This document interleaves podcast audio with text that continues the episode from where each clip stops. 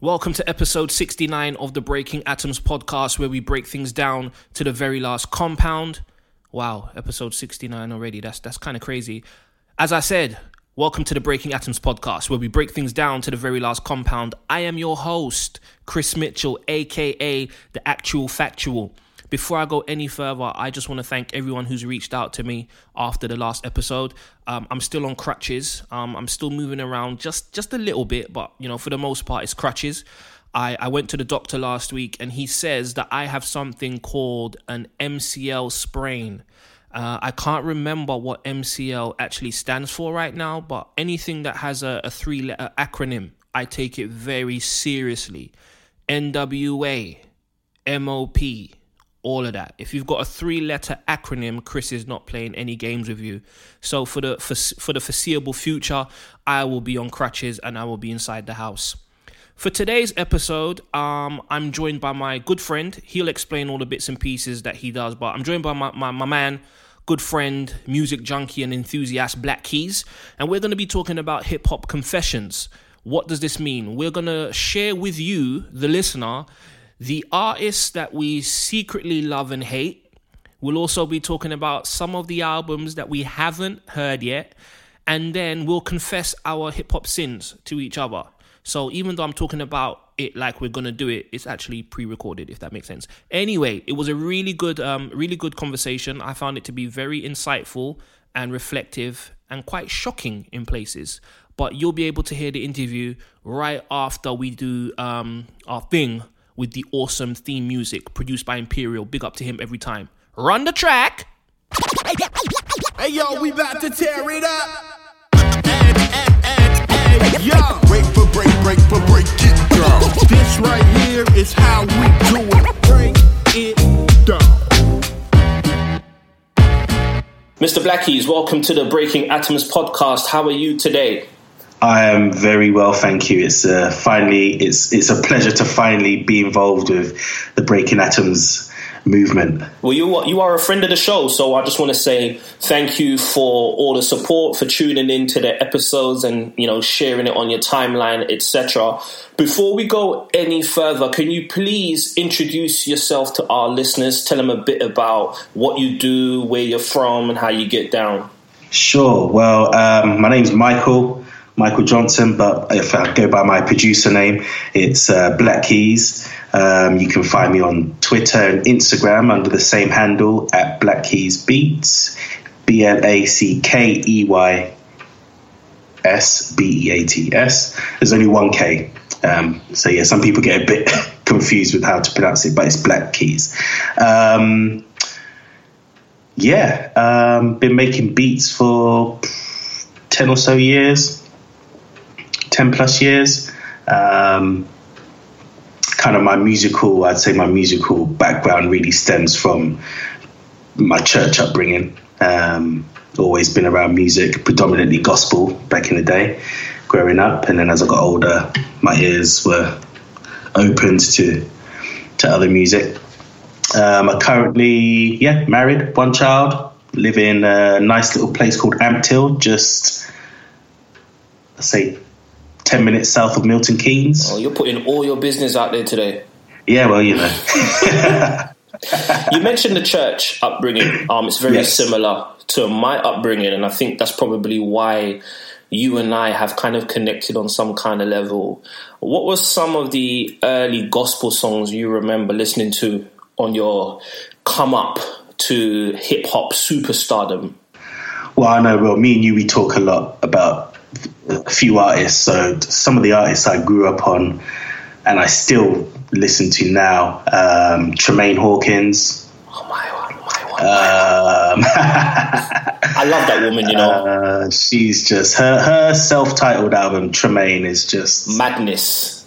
It's a classic. Yeah, agreed. Um, and even if you're not into gospel, I would still recommend you check just just listen to the music. It's great. Um, Richard Smallwood is another artist. One of the goats. Yeah, one of the goats. Andraé Crouch.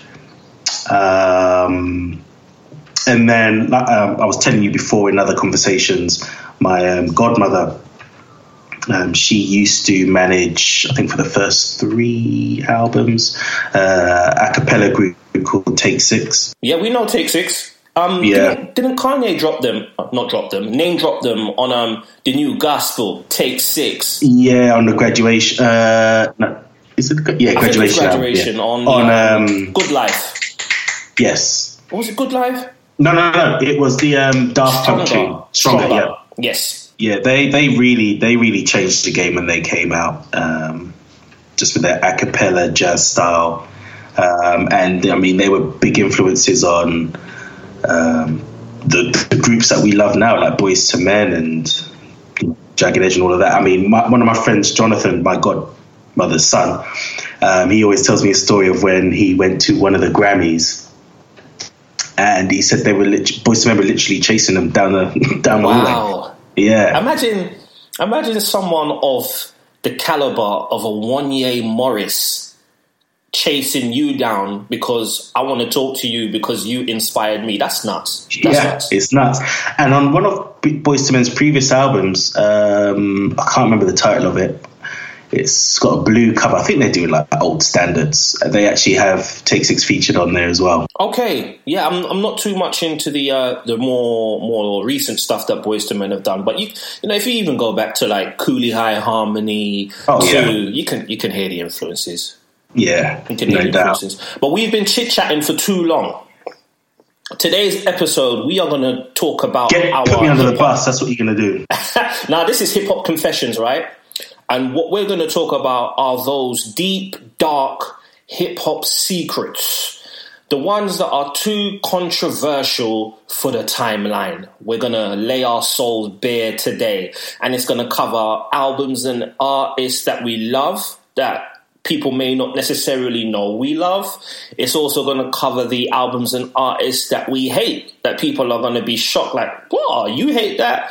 And then we're going to also like sprinkle some of our our hot takes. You know me, I'm not a hot take guy. Um, but I do have a couple of hot takes today for my hip hop confession. So I'm going to kick it off with a song I hate. Okay. Yeah, I hate it with every ounce of fiber in my being, right? Oh, what's this gonna be? Ruff Ryders Anthem by DMX. I hate that song. Okay. I hate it. I hate it. I hate it. I hate it. And I'm gonna tell you why I hate it. I I'm not gonna call myself a purist, um, because I don't necessarily like that term. I would definitely say I'm a traditionalist. Um, I do appreciate how music has to evolve.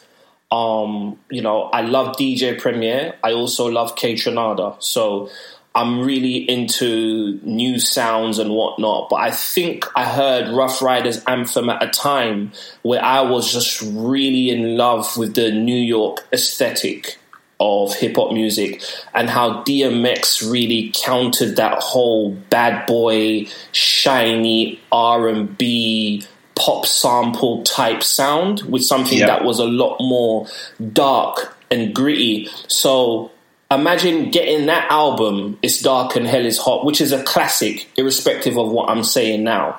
Um, you get that album, you hear the intro, which is one of the greatest intros ever. You hear Damien, you hear Stop Being Greedy, The Convo, Niggas Done Started Something. Yeah. And then you kind of crowbar in. Ding, ding, ding, ding, ding, ding, ding, ding, ding. No, no, I wasn't with it. Um, I just felt it was like an obvious reach for a single. Um, years later, I found out that you know Swizz Beatz is um, D Noir, who who own Ruff Ryders, who started Ruff Ryders. He's their nephew, so you know maybe some nepotism was at play.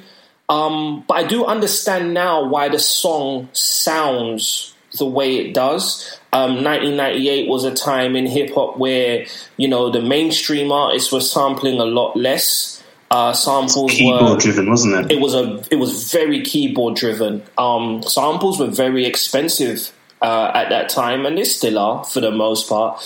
But I was watching a Vlad TV interview with one of I can't remember if it was Diowa, and he was saying that Swizz had spent some time in Atlanta before coming back to New York. And the sound of Atlanta really influenced his production. Okay. So, in terms of not using samples and having a certain bounce to it, and Ruff Ryders Anthem was a product of his time in Atlanta, mixed with the the whole New York style of rapping that DMX brought through. But I still hate the song to this day. I don't mind it, man. I like, I like the energy. I like the energy it gives. It although I was never really, I liked DMX. Um, I was never really say like a like a Ruff Ryders like guy. Me neither. But I, I did like the energy that that, that, that song brought. It, it just reminds you back, takes you back to my sixth form days, man. So, are you saying that you like the song because it's all right? You're saying you like the energy, but is it more of a nostalgic thing for you? Yeah, more of a nostalgic. Okay. It's not. It's not a song I really even really go back to to throw on. It's just. I'm gonna say it with my chest, man. This song is trash. Uh, Drop, shut them down, open up shop. Nah, oh, ah, come on. nah. You, I get you amped? you should see me like when I used to go to clubs and whatnot back in my younger day. Like when I say used to go to clubs, you know, once every six months or something. When that song came on, I would just be in the club, straight faced, in the corner. I wasn't, yeah, I was mean mugging, but I wasn't even doing no dance movements, no side to side, no two step, nothing. I was as stiff as a board. Pause. Just like I hate this song. Yeah, I think I kind of. I don't know. There's certain songs. I think for me, I. It's gonna sound a bit. I don't know. It might sound a bit weird. Some might understand. I only like certain songs in certain settings. Good point. Good point. I would probably like that if I if I was out in the club and I heard that track, I would probably go off a bit. hmm Where I wouldn't, like I say, I'm, I'm home now. I'm, I'm I'll probably listen to some DMX, but I might skip that tune. Gotcha, gotcha. But I always skip that song when I listen to the album. The album is a classic. Don't get look. I don't want anyone out there to say that Chris is wilding. That album is a classic. it's a classic from top to bottom. And I think this album is one of my reference points. If if I can go off on a tangent, right? It's one of my reference points where I believe every song. Okay, classic albums can have skips Yep, I agree. like they may have one or two skips. All right, you do get to a part where it's like if you're skipping half the album, we're gonna have to like look at the classic status at some point. But even though I skipped this song, I still think it's a classic album. It's the same with um Illmatic. I skip one time for your mind every time. Really? Yeah, I don't like that song. Oh, okay. No, I don't like it. But I skip it. It's still a classic. So I just want to challenge people who have that uh, that way of thinking, and you Yeah. know, uh, classic albums have no skips because some of them do. Ah, okay. Wow. Well, so I had to come out the gate with that one. Ruff Ryders Anthem. Hate that song. Wow. I say it with my chest. I don't know which one to start with of my three that I got here. I'm all ears. I'm going to start with one, and uh, our good friend Rob Percy, if he ever listens to this podcast, I know he's going to come for me straight away. I'm kicking off with Big Pimpin' Jay Z Oof. um, from the Volume Three album. Oof. Yeah, I know. I'm probably I'm probably gonna have a lot of and let me just say, I do. I'm a Jay Z. I love Jay Z. Me too. But Volume Three is probably one of my least favorite albums, and Big Pimpin' was just. I don't even know. I, it, it just I just didn't like it from the from out the gate. Now, at that time, so when did that come out? That came out at the back 99. end of back yeah back in the '99. So I was in sixth form at the time. Yeah, if I be honest, I wasn't even really listening to Jay Z in night um, back in '99. I was, I was strictly like Common, Mos Def, Pharaoh, Black Eyed Peas. Um, I was in that bag. Yeah, you were one of them. You were one of them guys wearing beads and burning incense. I'm not gonna lie. When I went to South Africa in 2000, I did buy a few of those crochet, um, can those crochet. and everyone was your black sister. Yeah, like you see, because I was so into Common, especially that like Water for Chocolate album. Yeah, yeah. So yeah, back then I wasn't. I was you know I knew Jay Z songs, but I wasn't really checking for him. And that song, I know it was massive. It's one of his biggest singles, but it just did not. And I love Timbaland as well, but it just did nothing for me. Nothing. Even now, I, I try to go back to the album now and again, just to say, okay, well, was I being a bit harsh? But nah, it's it's just. I kind of had two songs for Jay Z. So, what is it about the song you don't like? Is it is it the lyrics? Is it the production? Is it the message? Because I tell you why I, I highlight the message is I was listening to Niggas for Life by NWA, and I think as a piece of work in terms of production, it's one of Dr. Dre's biggest and best achievements. It sounds amazing listening to that album in 2019 or 2020, it sounds different because it's so misogynistic. And as a result, I don't like the album as much as I used to. It sounds really different to me. What is it about Big Pimping that you don't like? Is it because you're a parent? Um, you know, he's talking about pimping, essentially. Like, you know, flesh it out for me. Like I said before, like I was oh, I hate to say, I hate saying this now.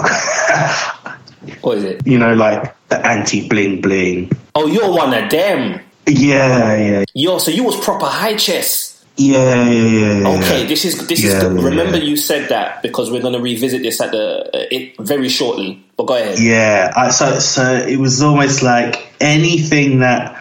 Oh, that's, I'm cringing now as I say. Yeah, anything that was like money, cars, flashy lifestyle. I just wasn't, or that was overtly about that. I wasn't for it because even like some of our conscious stuff, they still talked about nice things and stuff, but it was like, yeah, I just, I just didn't want to know.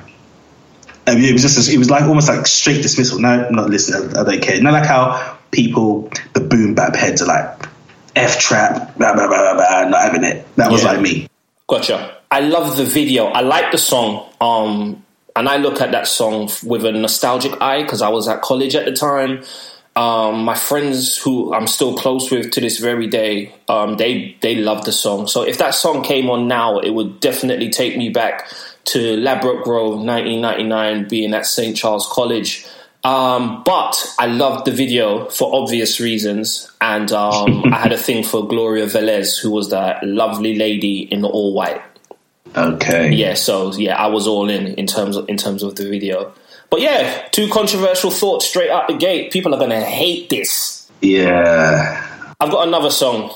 Yeah, where you go? This might be the hate Swizz Beatz section. okay. I hated Swizz Beatz at the time. You know, late nineties, early two thousands, because I think his sound just represented a direction in hip hop that I wasn't necessarily ready to go in in mm-hmm. terms of my taste, but I've over the years I've really grown to um, accept his contributions. I really think he's gotten better as a producer. Um, I love the stuff he did for Cassidy, um, some of the stuff that he did for Nas, and just looking at how he's pulled the whole Verzuz thing together with oh, Timbaland. You know, you, you you you have to respect his contributions to to the culture. However. There is got? a song called Banned from TV, Noreaga.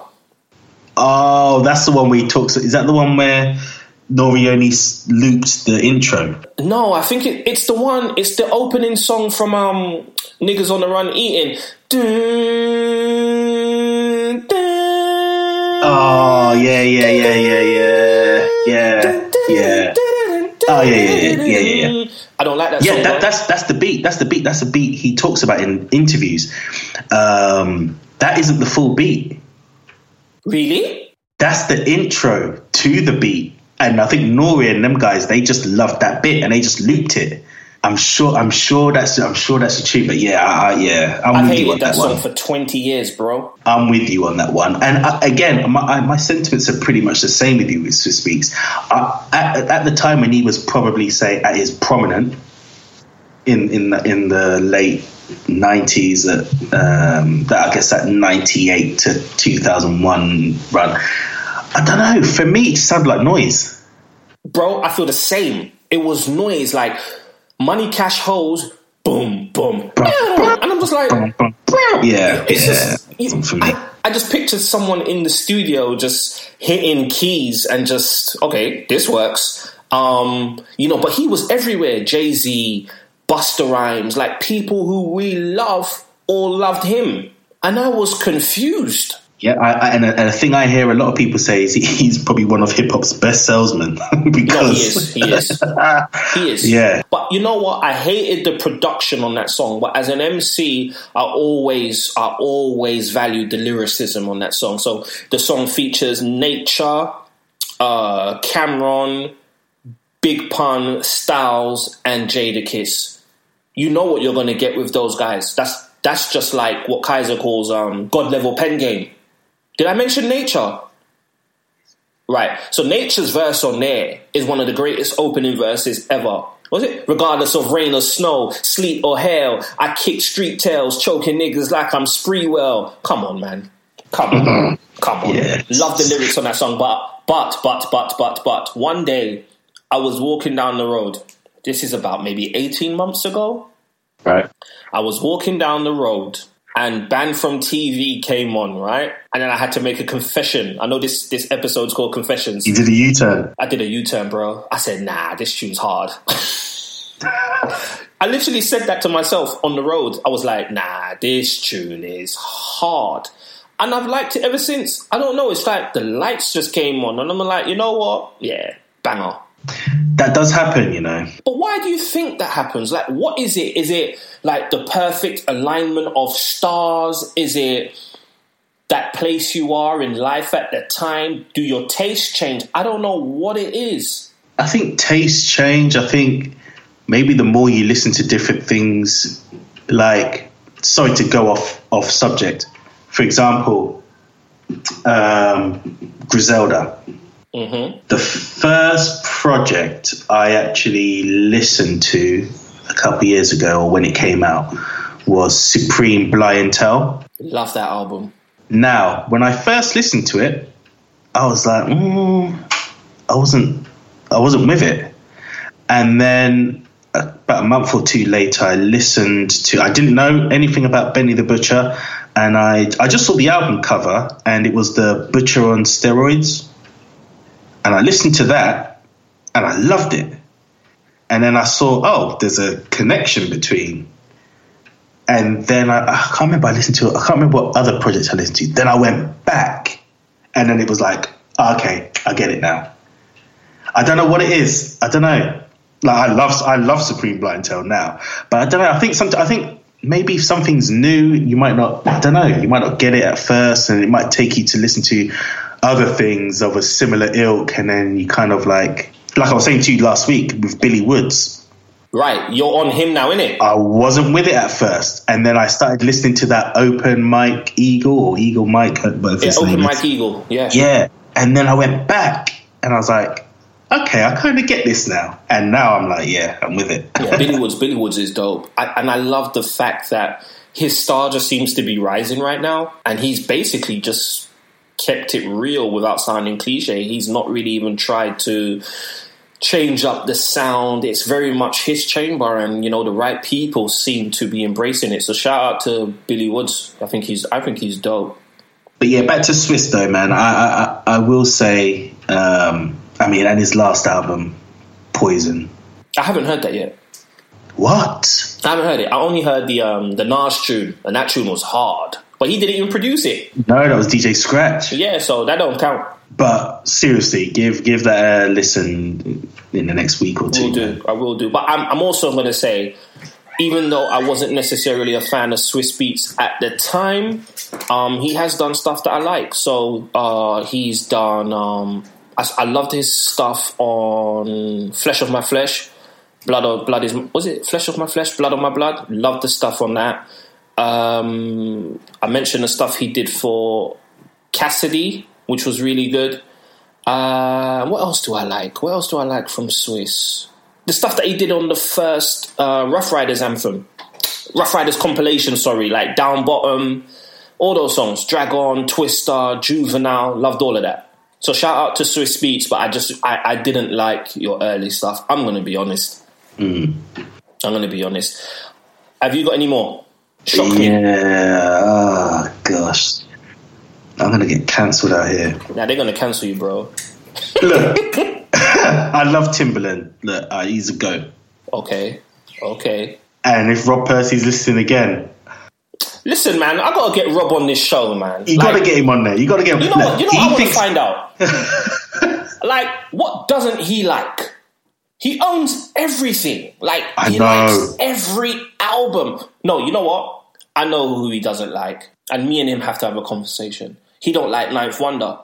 Oh no, he doesn't really have complimentary words to say about Ninth. Wonder. Anytime I see him tweeting about Ninth Wonder, I just delete the app. Yeah, Ni- Ni- Ninth Wonder slander and J Cole slander. Yeah, I have to delete the app just to um to refrain from responding with expletives.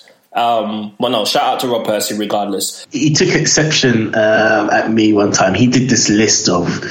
Um, he did like his top ten female rappers, Okay, and guys, I love Missy Elliott. She's she's a goat as well. Yeah, yeah, me too. he had put her um, number one. Now he's whiling. He's Now. I, I questioned it because I'm looking at he said top ten rappers. If he said top ten female artists or whatever, I, I, I wouldn't even argue it. Mm-hmm. Yeah, But agreed, thinking- agreed. And look, I'm a I'm a producer guy. I'm I'm one of those. I'm not really one that remembers lyrics that great, but I'm like Missy Elliott lyrically. I'm not saying I'm not saying she's she's whack, but I'm like she's not. She's never really given me any bars. Think, oh wow, or ones to like remember.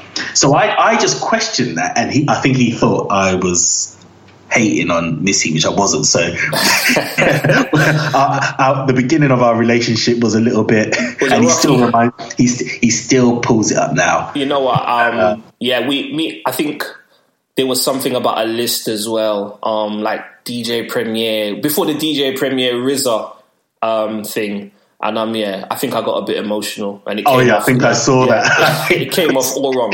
But in terms of Missy as a female rapper, she's not she's not high on the. I could never put her before like Lauryn Hill, Bahama Dia, Rah Digga. I just can't. Like I literally can't. But he's a DJ. the whole package, I get it. The whole, you know, Missy is. Look, you can't deny her her contribution. You can't deny her catalog. She's she's great. But the the song that I, oh god, the song, and again, it's one of those ones I never liked it out the gate.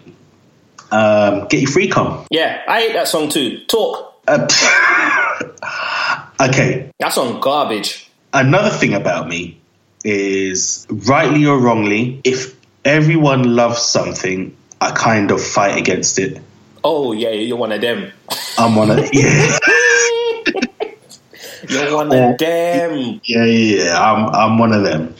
So yeah, and I, again, I love Timbaland. I love his production. Um, you know, but yeah, it just again, it just did not. I think the only part of that song I like was near the end where the um, the bass line kind of changes a little bit. It goes turns a bit more melodic. Timbaland's good at that, adding those little bits of sugar, like at the end of the song. Yes. Yeah, I like that. Um, I think that one of the best ones is the hit with the He remix. I need to remind myself. Yes, at, yes. At the end, he's like, "Sometimes I feel like doing a beat, sometimes I don't." Uh, but um, yeah, get get your freak on. I, I get the whole thing with the whole uh, um, Arabian sample and that, but I don't know. yeah, I don't listen. I skipped that song. It's, it's a hard one. I can't even really put my finger on why I didn't. I just didn't like it.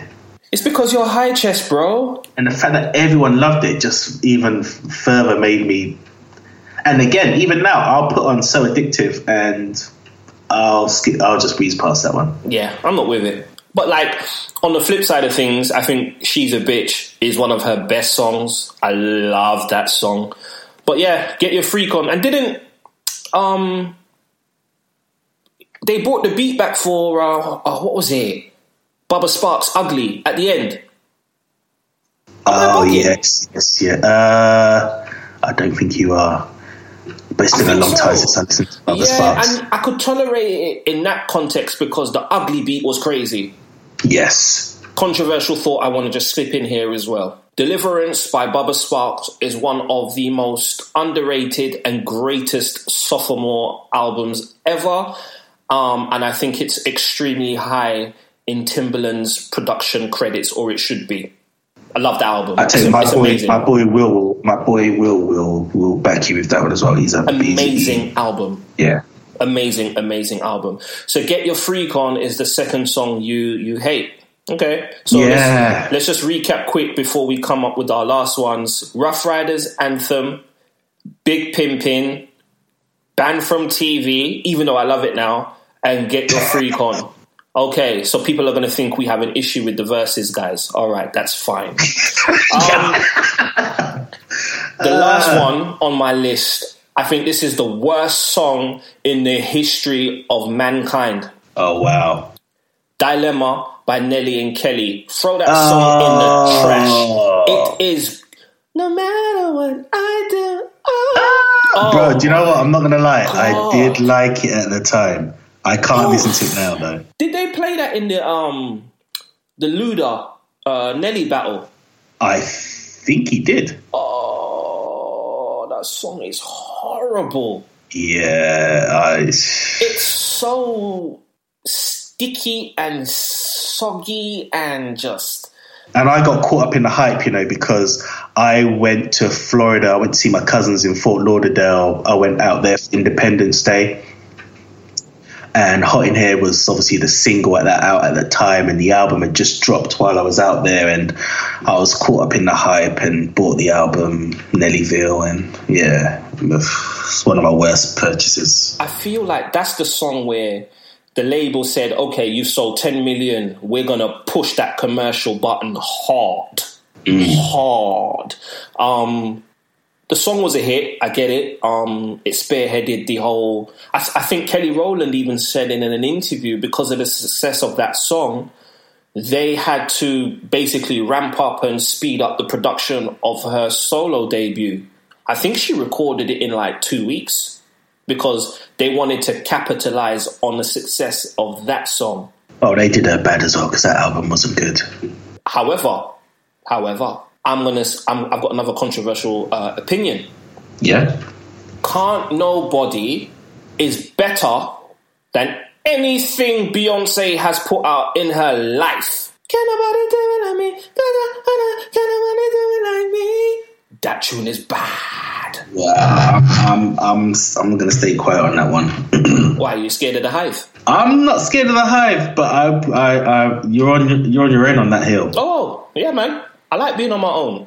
I'm fine. I like my own company. That tune. All right, I'm going to admit it. I haven't heard everything that Beyonce's put out. I loved some of the stuff on. Was it? What was the album called? It was the one Formation was on, and it was like Freedom, and she had Oh, Just. Blaze. Yeah, that, that album was crazy. The album was crazy. I, I like Angry Beyonce, but she scares me at the same time. Yeah, My thing on Beyonce, um, apart from the first two albums, um, Dangerously in Love and B Day, I was I was on them albums like when they came out, and then after that, I I I love Beyonce. I think she's great, but with Beyonce, I have to be in the mood to listen to Beyonce. So I'm literally like, when it comes to Beyonce, I'm like a year behind. So when Lemonade came out, I did I hadn't listened apart from hearing the singles that you would hear on radio and whatever. In terms of listening to the album, I hadn't listened to that probably for another eighteen months after that had come out. Okay. I was kicking myself because when I was listening to it, I was like, this album is bloody great. Um, and it was so funny because remember when all the rumors when it, when the album dropped were like, did Jay Z cheat on uh, Beyonce? And in, in my mind, because obviously I, I hadn't listened to anything yet, I'm like, he ain't done nothing. I said, why is Jay Z gonna put out an album on his label about him cheating on his like? Nah, shut up, man. Stop feeding. It's probably just artistic, blah blah blah. And then when I actually listened to the album, I was like, oh wow, yeah, he, he did he yeah he did do something. But it's funny you mentioned why would he put out an album on his label about him cheating, bro. This is Beyonce. Beyonce is not subject to the rules of us mere mortals. Hey, That's true. You got to remember that she's Beyonce, bro. Like you have the music industry, and then you have Beyonce. Right? She is her own genre. Beyonce. You got to she's respect amazing. it. Yeah, she's she's dope, but I still think Can't Nobody is better than most of her catalog, and that's just me. Controversial. What's the last song you hate? Gosh. Go ahead and cancel yourself. I, I want this for, for, for the records, just in case we've got to bring it up in the future. Go ahead. Ah. Again. Oh, I was going to say, A Milli, Lil Wayne. Okay, okay. Now, at the time, I, I tell you what I do like the production. Bangladesh. and even though even though it's not massive, when you when you when you when you realize the little sample they took, and then obviously turned it into a smash, can't deny that. But again, I really, apart from Outkast, Goodie Mob, and a few other acts, I never really had love for. Or I, I don't want to say I didn't have love. I never really gave much time to artists from the south, and I wasn't a fan of the the sound of No Limit or Cash Money. So Little Wayne was someone I never really listened to. Um, now, when the Carter Three dropped, I mean, it was that's all you heard in people's cars, people's you know, that's all you heard. And again, this song was just one I was just like, mm. Now you got to admit, at that time, that was what 2008. um, Carter Three was 2008. I think so. I think so. I was, I was again, my ears were. I was heavy into Strange Fruit Project, and oh, I see. I was, I was literally the other end of the, the spectrum. right. So again, it wasn't really. And again, everyone was on Carter Three. I didn't listen actually listen to that album, um, and Will can even confirm. I was one. There was one night I was at Will's. We was going through albums. I said, "Okay, put this Carter Free on. Let me see what all this hype was about." And this is like a good year and a half after because I hadn't listened to it. Um, but yeah, at first, I didn't really like the beat because it was it was just super repetitive and monotonous. And with Little Wayne, you have you have to really sometimes catch what he's saying. So for me, it was just like, nah, it's just it's just a noisy buzz in my ear. I'm gonna get cancelled. I'm sorry, guys. However, I can appreciate that tune now. Same here. I'm I'm not crazy about it either. Um, yeah, I'm not crazy about it, but everybody was freestyling on it at the time. So even if you didn't like it, you had to hear it. Yeah. And I, and I think my appreciation for the actual, I guess, the, the, the beat or the music side has come since I've started making music myself. Right. So do you think being a producer now has enabled you to kind of go back or he, even hear music that you wouldn't necessarily make and think, you know what? I can appreciate that because because it's the same thing for me as an MC. Like, like as I start to write more, you know, even someone like a Wayne, and I want to touch on him later. is like you can appreciate. Okay, I, I, I can see what he was doing there, or why someone would like that. Is it the same for producers? For, well, for me, yes. Uh, and yeah, when when we talk about some of the songs uh, I like or love, um, again, yeah, it's going to, and that you'd think, oh, you people that know me would probably think, no, you like that. I think that's, that's come from me taking producing a bit more seriously and appreciating different sounds and um, the different subgenres within within hip hop as well. Dope, dope, dope. Okay. Since you mentioned earlier that you're you were anti bling bling, Oh yeah, um, and you weren't necessarily a fan of artists from the south, and you weren't really plugged into Cash Money. Mm. We're gonna move on to the songs and the artists that we love, okay, and these are some of the artists that people wouldn't think we love. okay, So bear in mind everything I just said. You were anti bling bling. You weren't on the south, and you weren't into Wayne. I love everything that ever came out of Cash Money Records. Bear in mind, I'm talking everything up until the Carter Three, but mainly mainly up until Juve the Great, which was the album that Juvenile did after he came back to Cash Money and then left again. Cash Money, you see, listen, yeah, Mannie Fresh is one of the greatest producers of all time, and let me tell you why.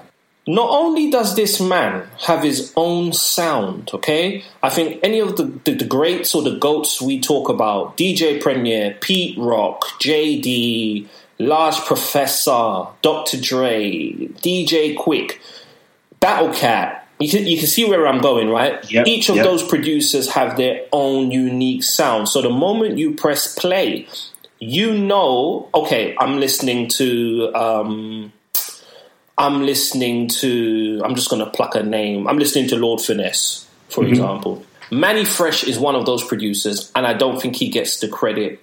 And I have a theory as to why. Similar to Havoc from Mobb Deep, similar to Q Tip, I think when most of your production is group focused mm. or it's very in house or you predominantly work with one act, Yeah. people tend to overlook. Overlook it. Yeah, Right? totally. So as opposed to a DJ Premier who at one point I was convinced he was producing for everybody. Like in the nineties, I don't you know, none of the albums I bought or most of them had a track from DJ Premier. You he produced for everybody. Um, Mannie Fresh suffers from that in the sense that most of his stuff was cash money. However, I do think it's his it's his biggest strength. This brother produced the sound for an entire label, an entire region. Bro, he did every album for like 10, 15 years. Yeah, he brought in um, guitar players, he brought in keyboard players, but bro, he would make the tracks, he would mix them, he'd record them, he did everything. And that's why it burns me like to acidic levels. To hear to hear this man talk about I didn't get paid what I was owed. Could you imagine that's- the amount of money that he not only generated, but it's like the money he he's saying that he's missed out on, that he's not been paid. Literally millions, bro. Yeah, and like I say, I, I'm not overly familiar. However, I do watch a lot of you know the Mass Appeal um, rhythm roulettes. They had a Sprite version where they it was almost done in front of like a very small audience. Um, you had Georgia Anne Muldrow do one, you had Just Blaze do one, and you had and Mannie Fresh also did one, and he he cooked up sick beat, and I was like, oh, okay. I mean, it didn't make me want to go back to listen to you know early cash money stuff but just seeing him on the spot do his thing mm-hmm. knowing of him knowing the name but not really familiar with his work but just seeing him cook up on the spot i was like yeah yeah the dude is I love Mannie Fresh, man. Like all the stuff he did for Cash Money, 400 Degrees by Juvenile, one of my favorite albums of all time.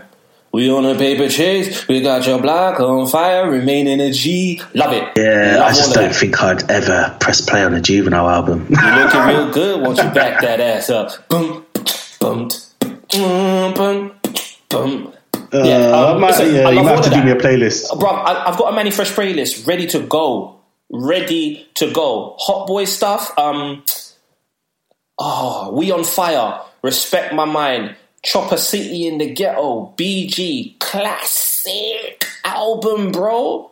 oh yeah you're gonna have to you're gonna have to educate me on those Listen, I will gladly share it with you. Um, what are, what other albums? You got the first the first two Hot Boy albums, Guerrilla Warfare. Um, and what was the first one called? Get It How You Live. 400 Degrees, Chopper City in the Ghetto. What else did they do? Um, Baller Blocking soundtrack. Come on, man. Come on. Come on. Classic Big Tymers. Gator boots with the pimped out Gucci suit. I love all of that, bro. That's me all day.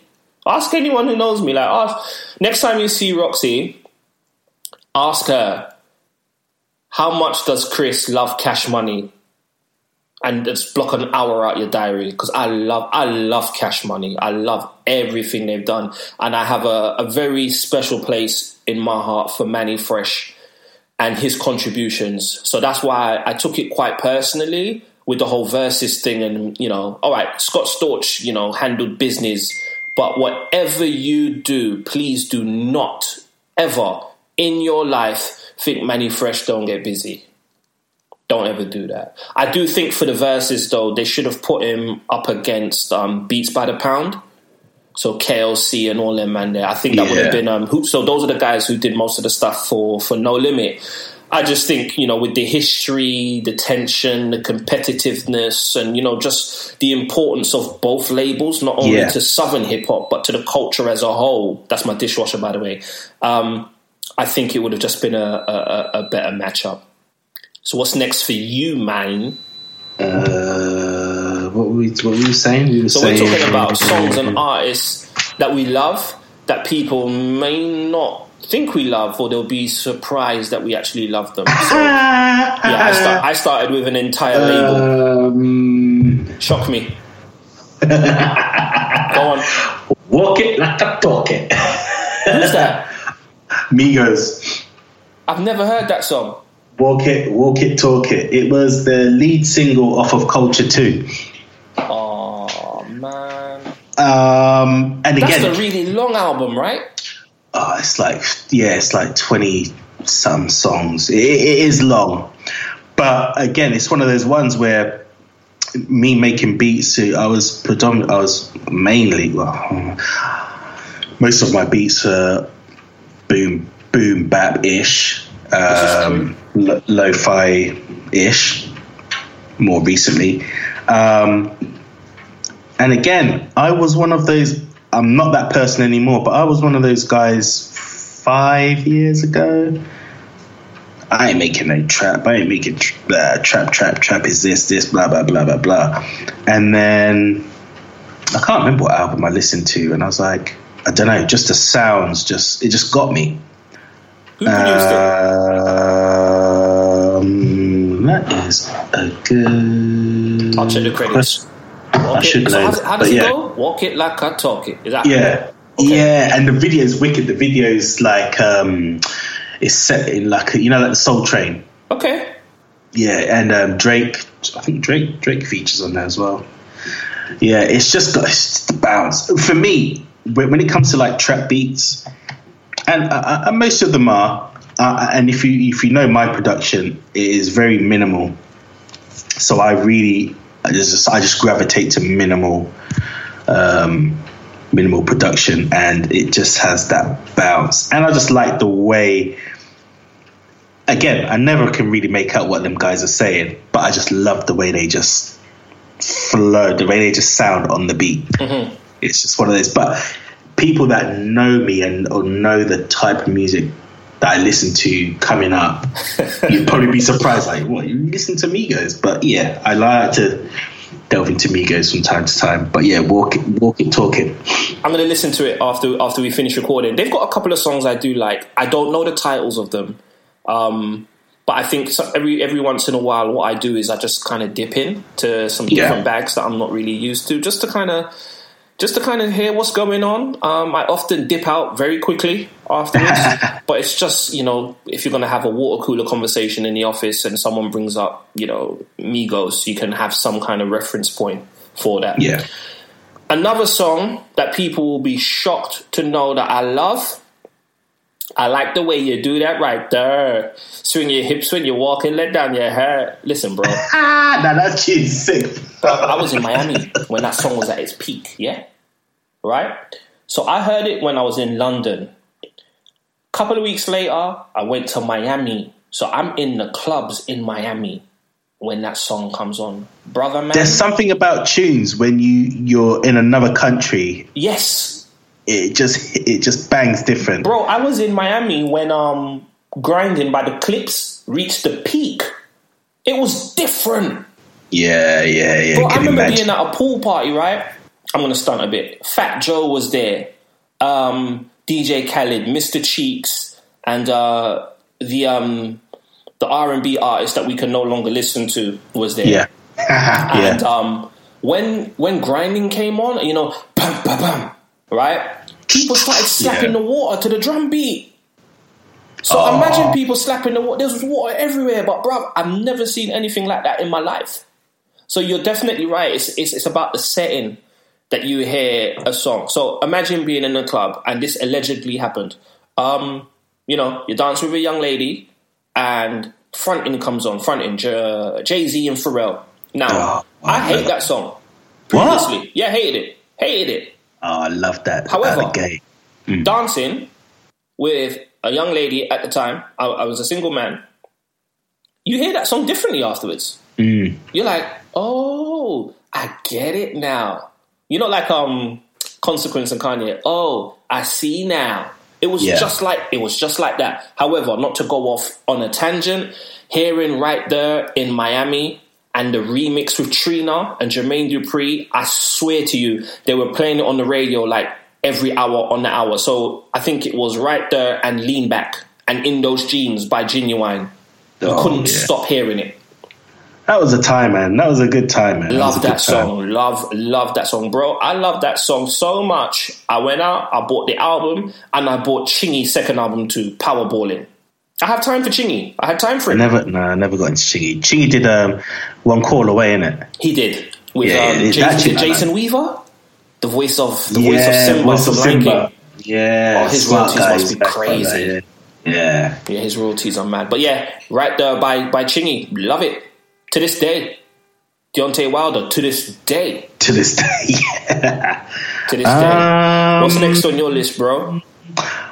I've got one. It's not necessarily the song um, that you would probably think, oh, you like the song. Because when you hear the song, you'd be like, ah, I can see why you like that.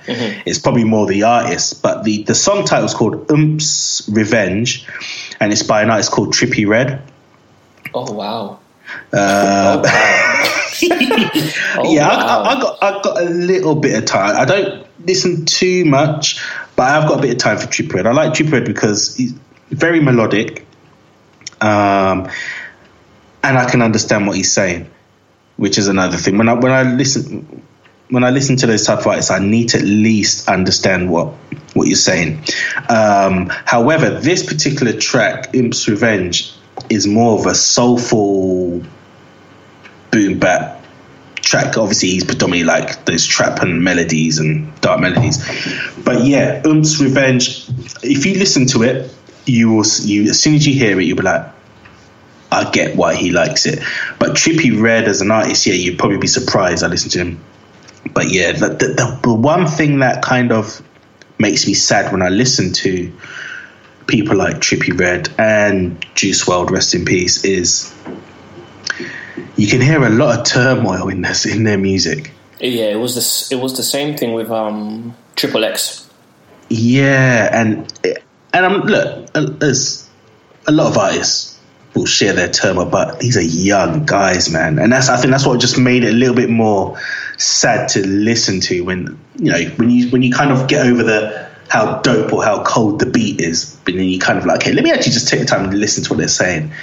You're like, wow, these people are really really going through it. But yeah, you'd probably be surprised that I listened to Trippie Redd. But Very surprised. Listen, if you listen to Oomp's Revenge, you'll you'll understand. You're, you're suggesting songs, man. Like if I listen to them, it's gonna mess up all my Apple Music recommendations, and I don't know if I'm willing to take that risk. You know, because if, if I ever have like you know on the, the new releases section. If I ever have Trippie Redd show it's your fault.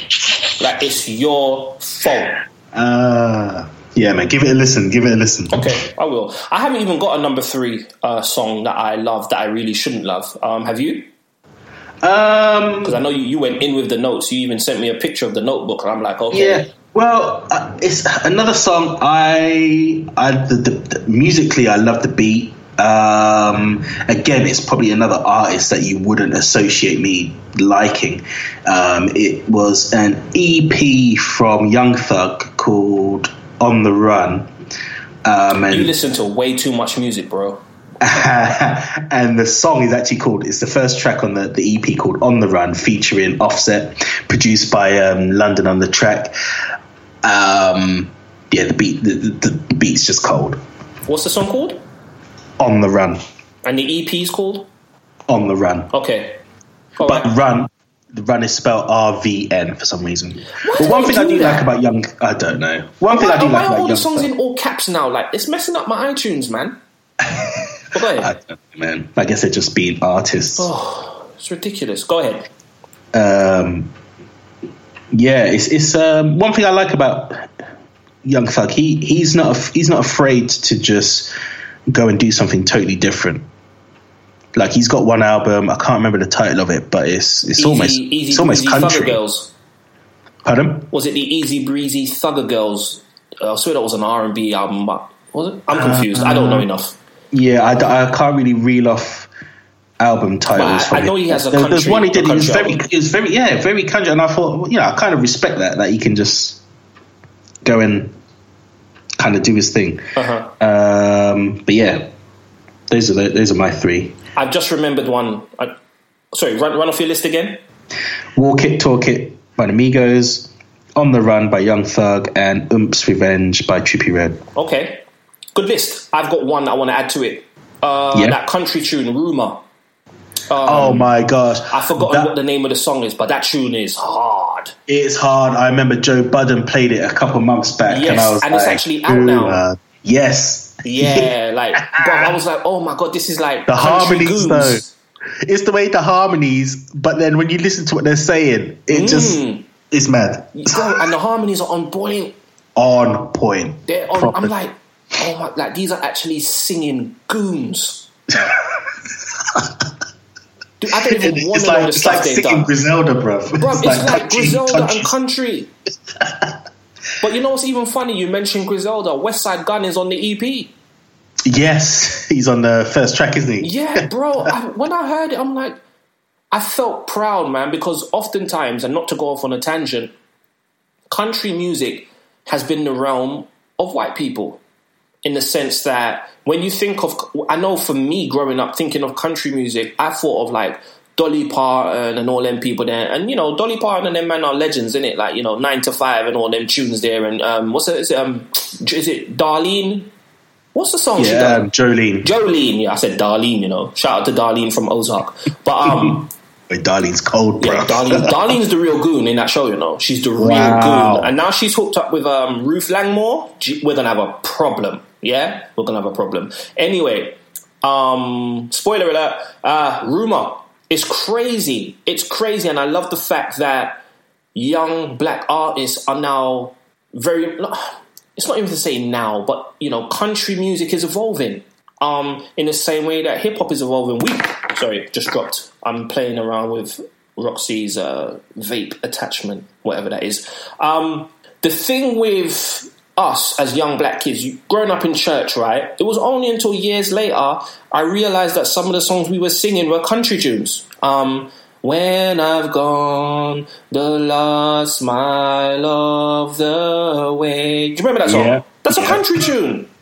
Um, what's the other one? One day at a time, Sweet Jesus. That's all I'm asking of you. It's a country song, bro. So like, there's been country music in gospel. Black people been singing it, created it. Let's just call it what it is. So what I love is the fact that you got these young black artists saying, "No, we like country music too. Let's make some country music. Let's slap some 808s on there and talk about shooting people." Mm. I love Rumor. I'm actually going to buy that EP. That when I first heard it, it was like a revelation, and I was wondering why hasn't someone done this sooner. Rumor, big up to Rumor. That, that that tune is hard. So three songs that I like that people wouldn't know I like. Um, anything from Cash Money that Mannie Fresh produced. Right there by Chingy. I think it was produced by the Trackstarz and the Rumor tune. I can't remember the name of the title, but just type in Rumor um, RMR, um, Yes. and I'm sure I'm sure you can find it. I'm sure you can find it. Let's go on to the albums that we either love or hate, and that people will be shocked to know that we love or hate. So I'm going to set it off. Album that I love that people wouldn't think I like, The Carter 2 by Little Wayne. Amazing, amazing, amazing album. Some of my favorite Little Wayne songs and verses are on that project. I love it. I, I, I don't know what else to say. I just I just love it. I could listen to it from top to bottom. Um, the only way I would even improve on that album is to have some Mannie Fresh production on there. But to hear Lil Wayne rapping over Heatmaker's tracks um, was was a welcome surprise at the time. Love the album. So Um, wait, so that's is that your album that you secretly love, Yeah. or love that you people wouldn't expect you to? Yeah, exactly. That one Okay. right there. The Carter Okay. 2 by Lil Wayne. All day, all day, all day, all day, all day. Okay. Um, what's the song? If you gon' call him Wheezy, then you must say the baby. If you don't say the baby, then just don't say it at all. That tune, yeah. Listen, bro, bro, bro, bro, bro. All day, love the album. That's what I can album say. that I love. Album that I love that you Talk to wouldn't me. think. Twenty One Savage, Issa. Okay, I've never heard it. Uh, there was a tune. I think the, the big tune off of that album was called Bank Account, and it was one of them. It was literally just a guitar and an 808 and the drums. The uh, melody was like. Da da da da da da da da da da da da da da da. That, that was like the melody. Uh huh. Um, I can't remember who produced it. I want to say Z- London on the track. I could be wrong. You've said his name a couple times. I really need to dig into his stuff. Yeah, London track. But I mean, again, for me, it was one of those um, albums where production-wise, I just got it. Um, and of the trap trap realm, Metro Boomin for me is my favorite. My favorite producer. Uh, I think the the main producers on the album was Metro Boomin, um, London on the track, and Zaytoven. Okay. And Zaytoven, he's another. Are you familiar with Zaytoven? I, I don't know his music per se, but I've heard the name a number of times, um, and I know, I know he's highly regarded. Check him out on YouTube because he, he still plays at church every Sunday, bro. Really? That's yeah, hard. yeah, and and he's very he's well respected by the people that he works with. You know, like the Gucci Manes and all of that. Like I think. Like he has certain, I think he has like certain rules, like in his studio, like there'll be no this, no that, and they they all respect him. They all like, you know, I like to hear that. but yeah, he, he's he, yeah. There's there's certain principles he still holds holds holds strong to, you know, Mm-hmm. and he's he's there making making things happen. So okay, so um, 21 Savage. All right. Twenty One Savage, bro. I'm just gonna I'm gonna try and move my laptop into another room. Okay, go ahead, man. So we are back. You have moved your laptop into a different room, and I would like to know why. I'm moving because I've got a feeling my wife needs to be in the kitchen. So I'm Shout moving my Mrs. things Black up. Keys. Is it? It's Black Keys, isn't it? Black key. Do you know what? I don't even think they're even. They've gone out for a walk. Oh, so you got the whole house to yourself. Yeah. So what's the problem? because I think when I think when I think when she comes back, she's going to want to prep some food or something for the little Okay, one. I don't want to. I don't want to get in the way of your food. So back to the Oh topic. no, no, I'm good. I'm good. I'm good. I'm good. Yeah. Okay, so back to the topic. You've got Twenty One Savage, the Issa album.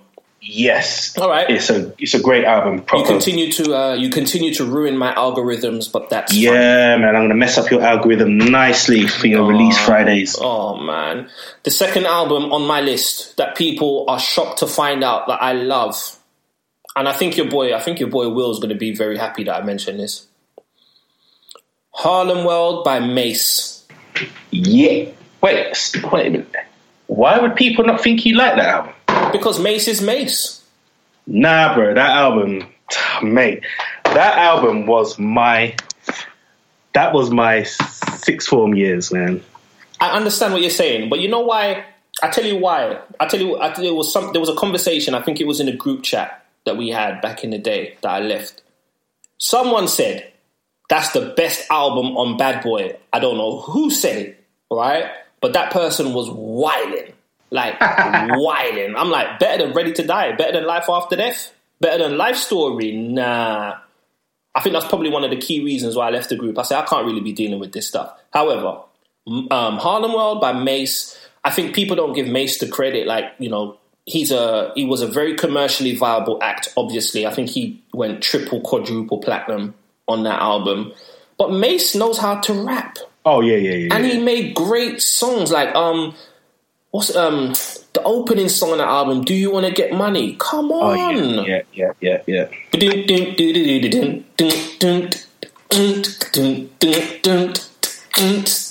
That That whole that whole album is just great. I mean, for me, 24 hours to live. Now, again, I said to you before, I'm not a lyrics guy, yeah. I'm not one that just eats it, but DMX closing that song out. Oh my Mhm. word, it still gives me goosebumps. crazy. And I'm, I've got another controversial opinion.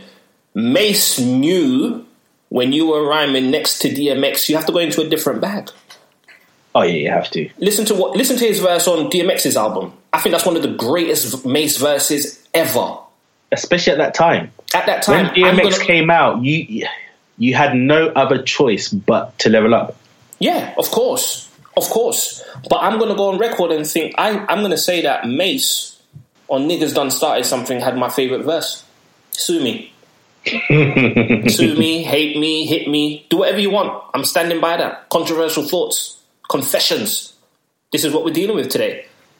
Yeah, Mase Mase Harlem World, man. Love, love, love, love. Great that. album. I don't love it as much as I think Life Story by Black Rob is a better album in terms of that whole bad boy canon.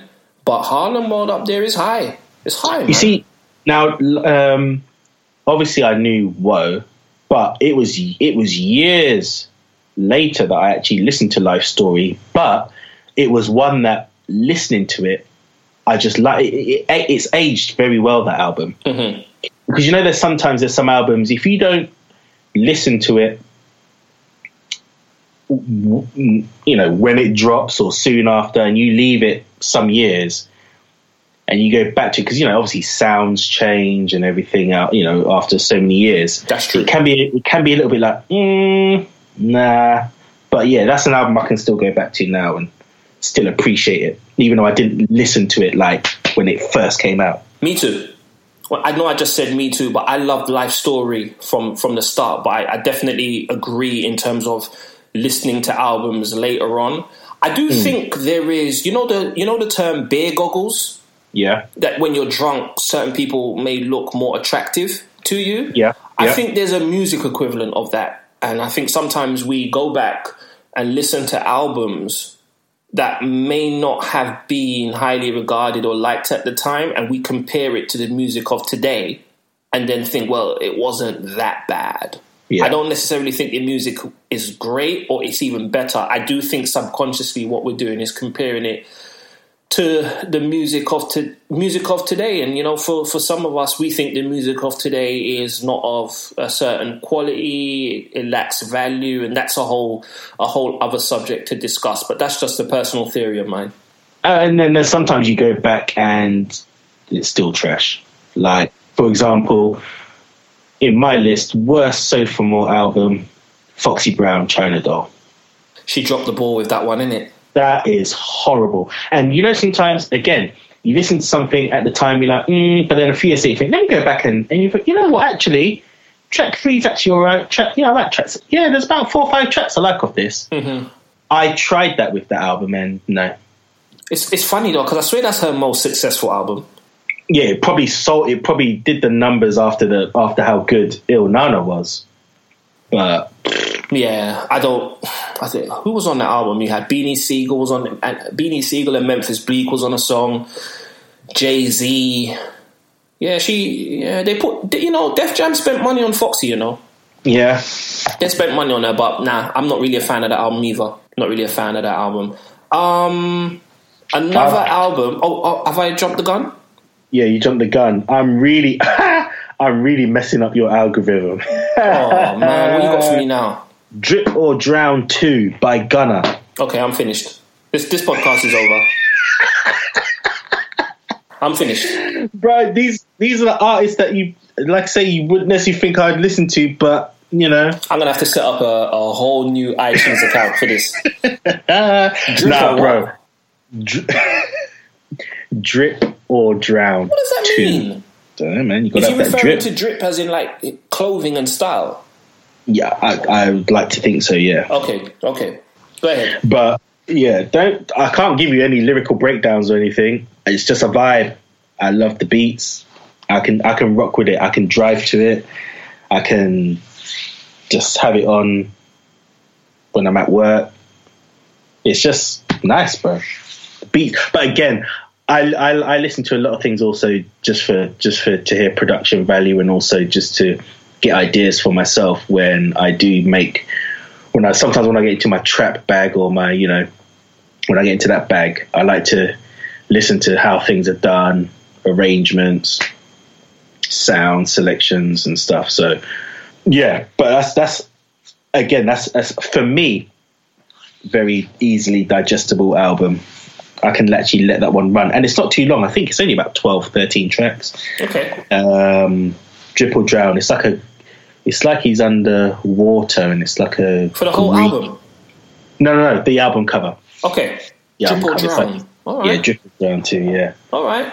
Well, I have one more one more album, and it's not necessarily an album. It's an artist. Um, it's an artist that I like, and people wouldn't just because of the controversy around this person's name. Okay. Right. Benzino. Benzino was a part of the almighty RSO. He he helped start the source. Um, but as an MC, he's not really rated, and I get that part. However, his albums, I really like his albums. I've never listened to a Benzino album. Bro, the Benzino project, yeah, I know he must have called in all his favors from the source, but he had Fabolous on there, Black Rob, Pink, Puffy was on it. Um, bro, he had Teddy Riley on production. Did he? Yeah, he had a tune with um, Scarface and Snoop called um, Figaro. It was on the rough, uh, not rough, Rush Hour soundtrack as well. You know me, get that dough, Figaro. I love the album, bro. I don't know why. The- Ah. I think I know why actually. Um, have you ever heard of the Hangmen Three? No. So Hangmen Three is a, production uh, group.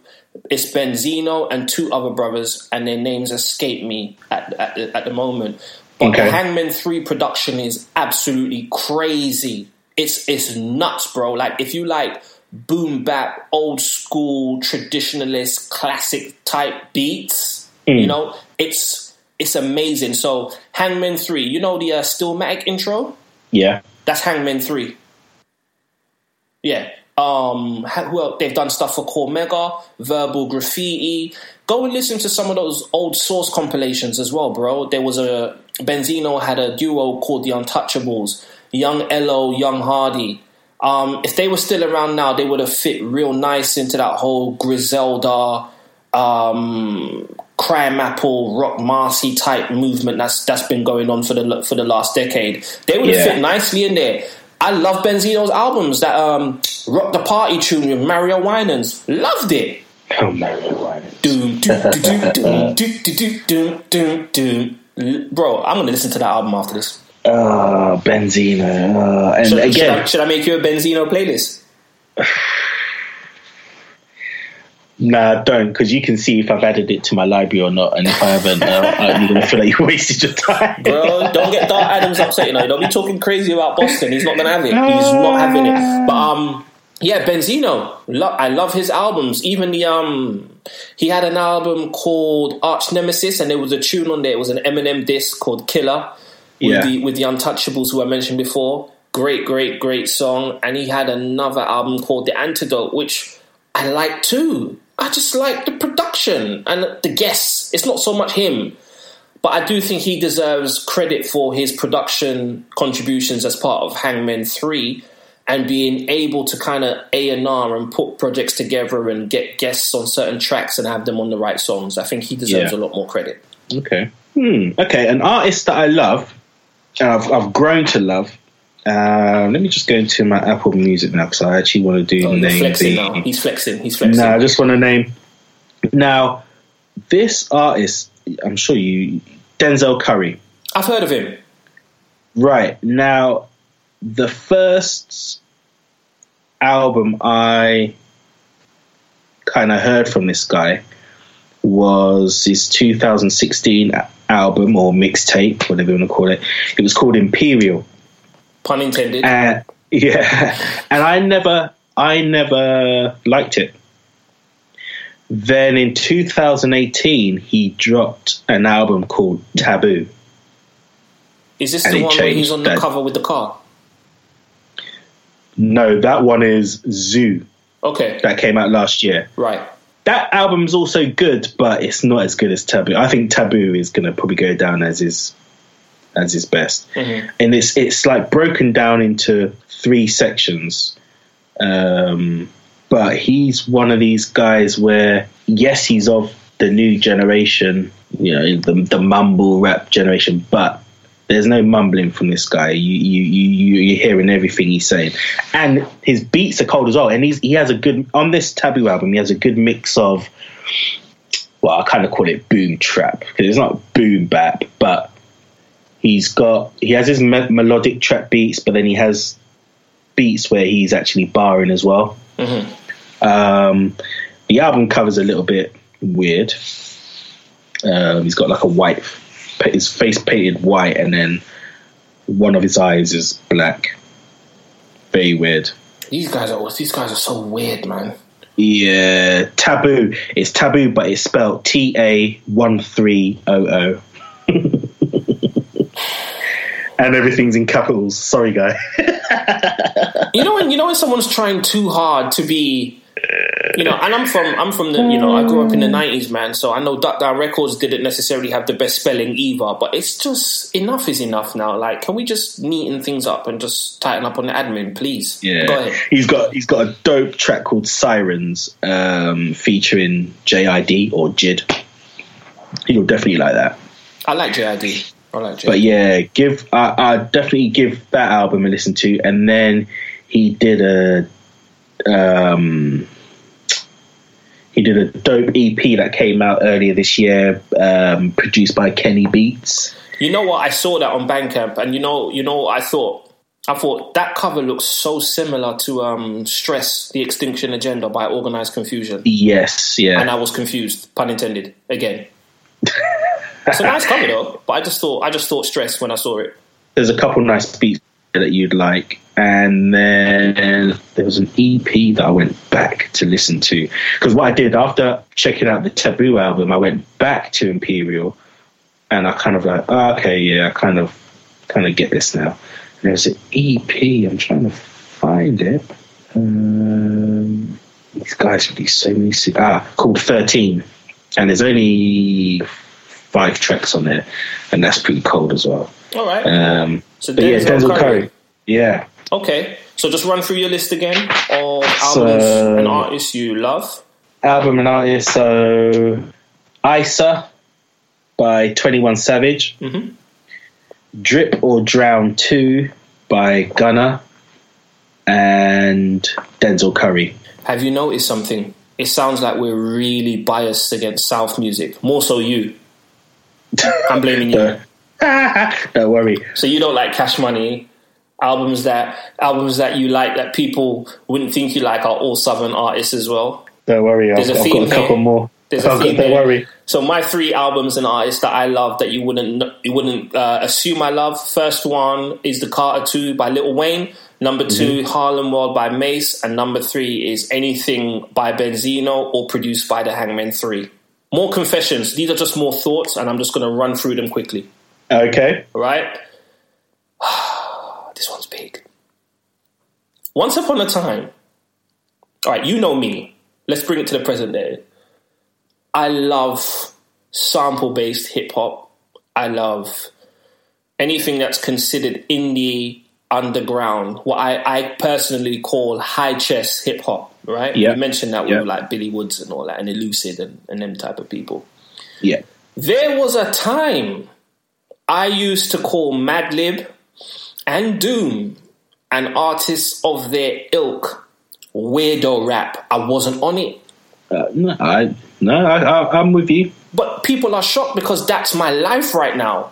And I tell Yeah. you, I can tell you why I wasn't on it. Two, I had my bl- one. Sorry, yeah, I can tell you why I wasn't on it. Two, no, one.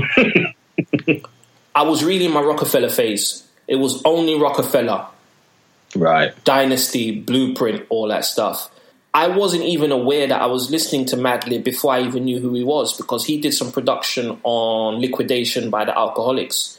He did a song called Killing It featuring Xzibit, and I was a big Xzibit fan. I loved the track, but this is when I had people taping stuff for me, so I didn't have any liner notes, and the internet wasn't really popping like that. So I wasn't really sure of who who did what tracks. But um, I remember hearing uh, the official by Jaylib. It was on Yeah. a DJ Babu compilation called Duck Season.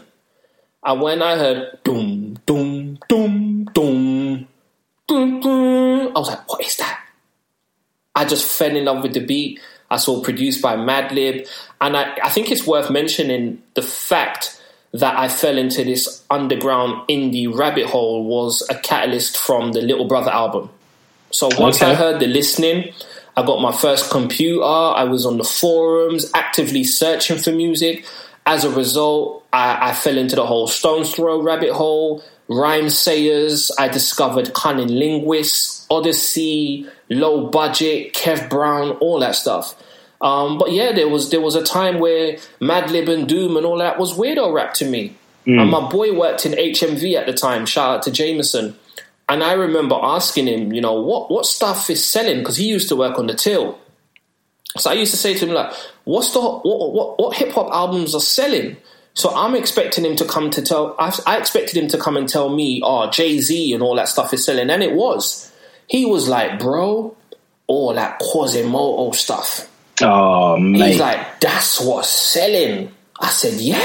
He's like, "Bro, it's sold out." Quasimoto, um, he was big on R.A. the Rugged Man. He's like, all that indie stuff is just selling out. yeah. And then when I finally heard Madvillain, I'm like, okay, I am in. All way, all the way, I was in. Yeah. Quasimoto, man. That Yessir Whatever album. Oh, man. It's crazy. I've got a, um, a Quasimoto random fact, actually. I remember a friend of mine at the time sent some music of mine over to Stones Throw um, for them to hear. He was like, look, you should work with this guy.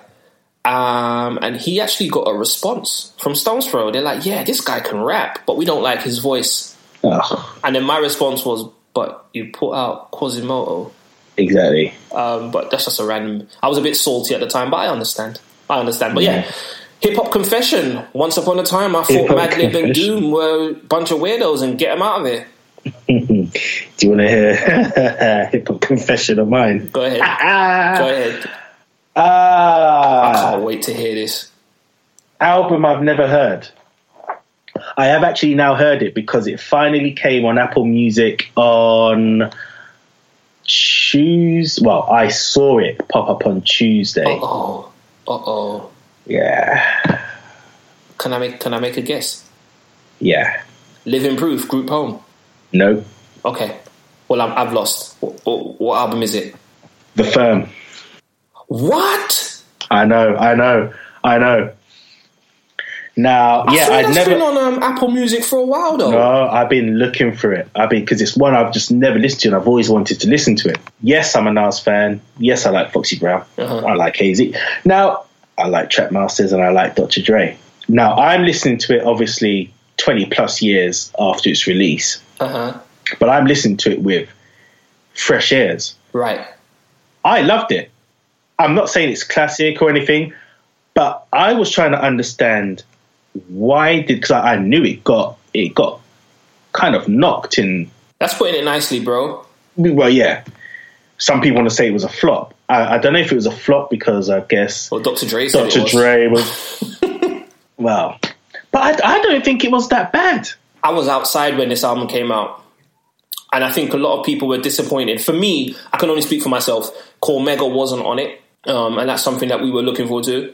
Nature, was Yeah, it nature, Yeah. nature was his replacement. I just think when you look at the names and the level of talent that were involved, not only from the writing side, you've got Nas, one of the greatest ever. You've got Foxy Brown, who was the female at that time, along with the Kims, the Kims of this world and whatnot. You also had Az, who's one of those rappers that never gets his props because he's been amazing forever. Um, Track Masters, you mentioned, Dr. Dre. On paper, this album should not lose. However, because of all those names is why I think the album lost. Too many. You, you're you're a West Indian guy. You've heard the term um, "too much iron or fire."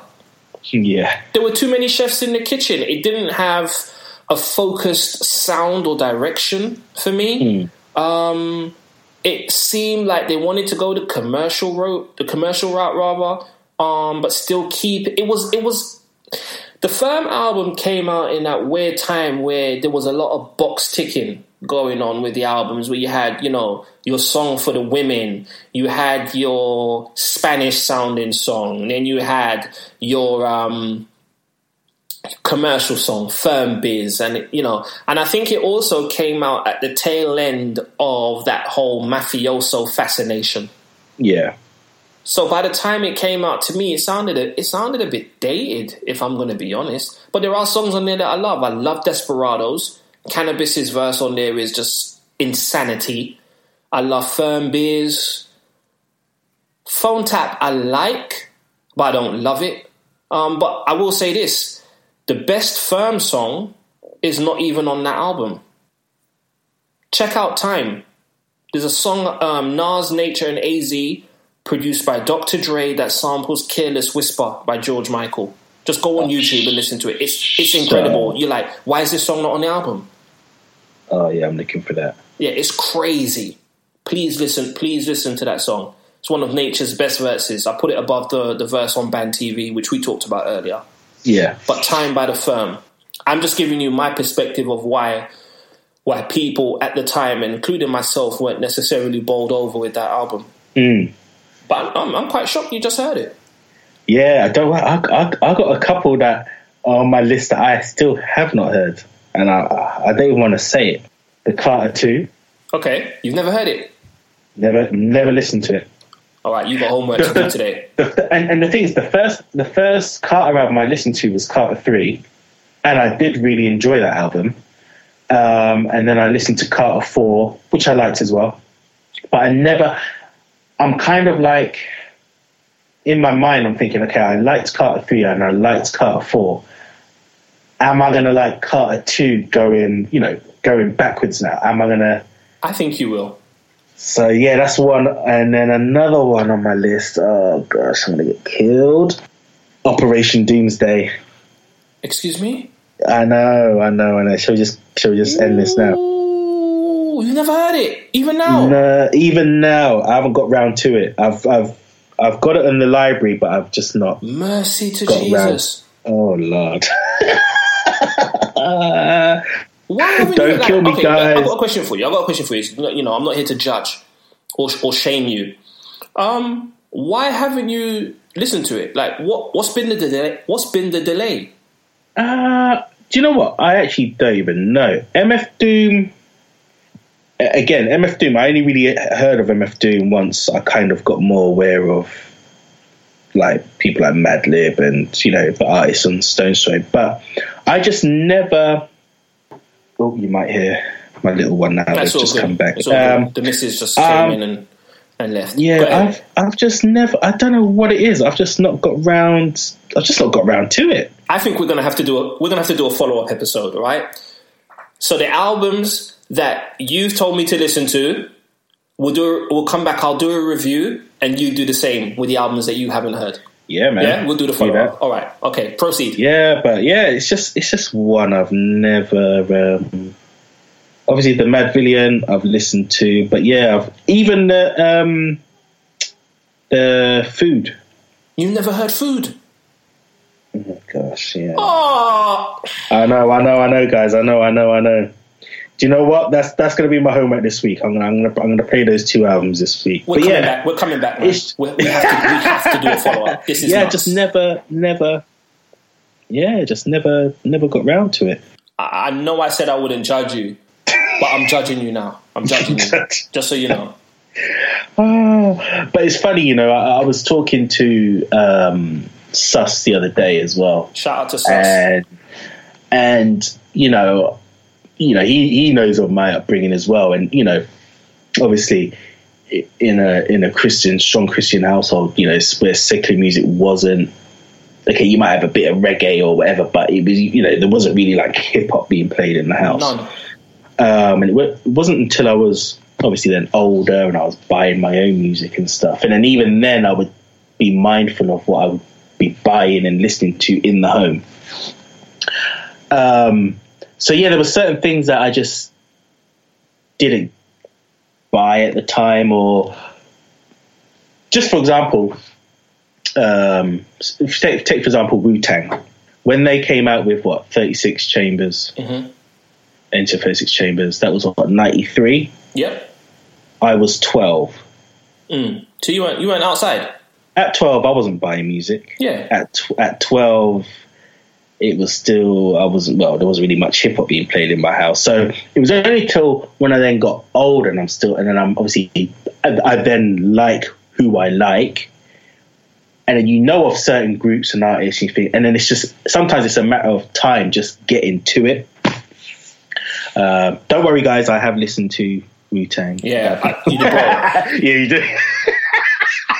I would have deleted everything we recorded, and I would have deleted this entire podcast from the face of the internet if you had No, told no, me no, no, you no, hadn't no. heard 36 Chambers. We can't have that. We're a hip hop podcast, No, bro. no, no, we no, can't no, have no. that. Like this, you know, there's certain rules and codes, in it. Like we yeah, can't have yeah, that. yeah, yeah, no, no, no. Don't worry, don't worry, guys. Don't worry, don't worry. But yeah, so there's, so, so there's certain things. Obviously, that doesn't apply to MF Doom because I was outside then. But you know, there's certain things you think, ah, you, you got it on your list to get to, but you just haven't got to it. But this will this will accelerate things. Yes, and we're going to do the follow up episode. We have to. Another controversial thought I have. There is a song called Troy. They reminisce like over it. you by Pete Rock and CL Smooth, one of my favorite acts ever. Yep. Troy is one of the greatest songs ever written. Um, I think it. I think we'd be doing it an injustice to call it a classic hip hop song. I think it's a cultural monument and reference point for black people and just for lovers of music. I don't think it's their best song though. Like when you speak to people about Pete Rock and, and CL Smooth, but even just Pete Rock on his own, it's like I find everyone mentions Troy, Troy, Troy, Troy, Troy, Troy. It's the song they close with at all their shows. Yeah, It's it's, like Prince song. and Purple Rain. It's like yeah, and I'm just they like, got more than that. they've know? got more than that. Like Yeah. The con- the controversial confession I have to I have to share with you is that I don't even think Troy is in their top ten. If I was to put together a Pete Rock and CL Smooth top ten, Yeah. Troy wouldn't be in it. I love songs like "Sun Won't Come Out." Um, for Well, Pete's you know sake, what? It's I'm like a main that. ingredient guy. Me too. I'm a main ingredient guy, and that's Me that's too. not that's not knocking Mecca and the Soul Brother. But That's a classic. If you said which album do you prefer, it's main ingredient for me. Me too. Like um, searching. oh, um, stop it! I got a love. Uh, what's the other one? But let me welcome you to Carmel City. Carmel City, The CL's oh. God and the ladies gotta hit you off. Come on, come on. I get physical. Sun won't Sun come out. Won't come out. I, yeah, I love Sun won't come out. Like that's my favorite song from that project. take you there. Yeah, It's it's yeah. Troy is amazing, but I also think this is testament to just how amazing their catalog is. That to me, Troy is not even top ten. I know Troy is almost like the hip hop rites of passage. It's one of those songs you would have had to have heard or listened to at least 568 times. But for me, I, I pass over that song and I love it and I listen to it every time it comes on. Um, but no, it's not the it's not the Pete Rock song that I hold dearest to my heart. Yeah, Confessions, man.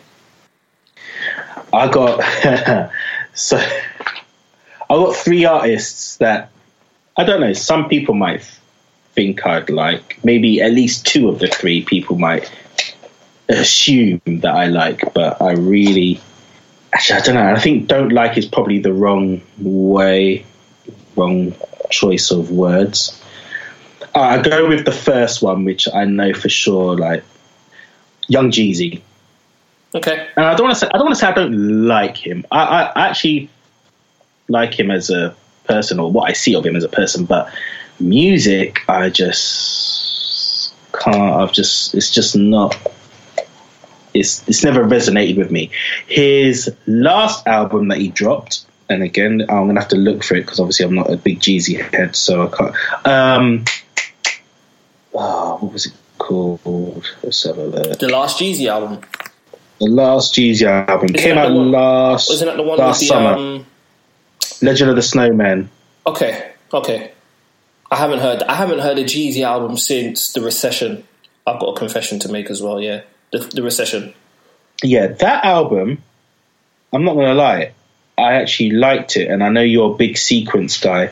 I I I would probably say from track ten to the end to the last eight tracks, it's just perfect.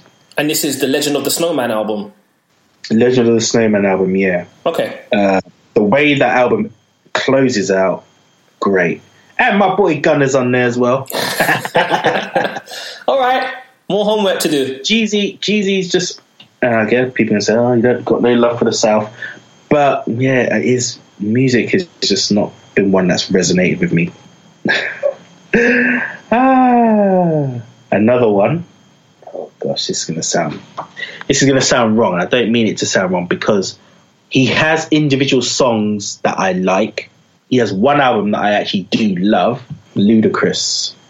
Bro, Like I said, my, my there- heart just stopped. there- My heart, there- my heart just there- stopped. No, no, no. Let me let me finish. Let me finish. No, there are songs that I do like and love, but again, he's he's one for me. Album wise, I've never been able to go from start to finish, apart from Ludaversal, and I know that's one of his later albums. But that album's incredible, though.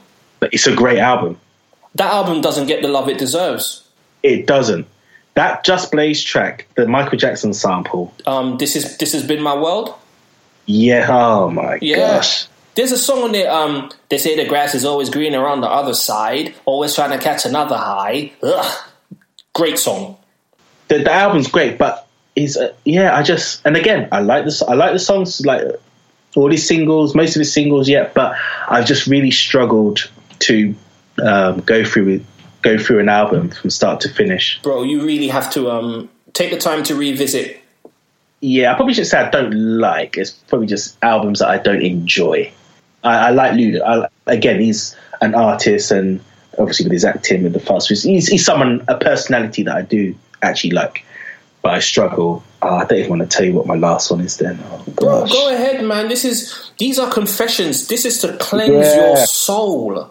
Let Okay. it out. Just let it out. Let it flow. last one, Cam'ron. Uh, there you go. So you don't like Cam'ron? Again, he's he's just another one that I like. Okay, I like the the Roc-A-Fella album. Come home Come Home? me. Yeah, great album. That is a very good album. I liked it then when it came out because obviously you know the city he was killing it then, and I, I like it now because I've I've gone back over it a few times over the past couple years. But yeah, I wasn't really I I wasn't really into Cam'ron. I liked the horse and carriage tune, but that was about it. Mm-hmm. And then and then again as as time goes on. And then I start to gravitate to the artists I like, and so like the whole Dipset, I never really only it's only probably the last 18 months I've really got into Jim Jones. Interesting. And I actually like Jim Jones. Yeah, but Jim Jones's recent albums are all incredible.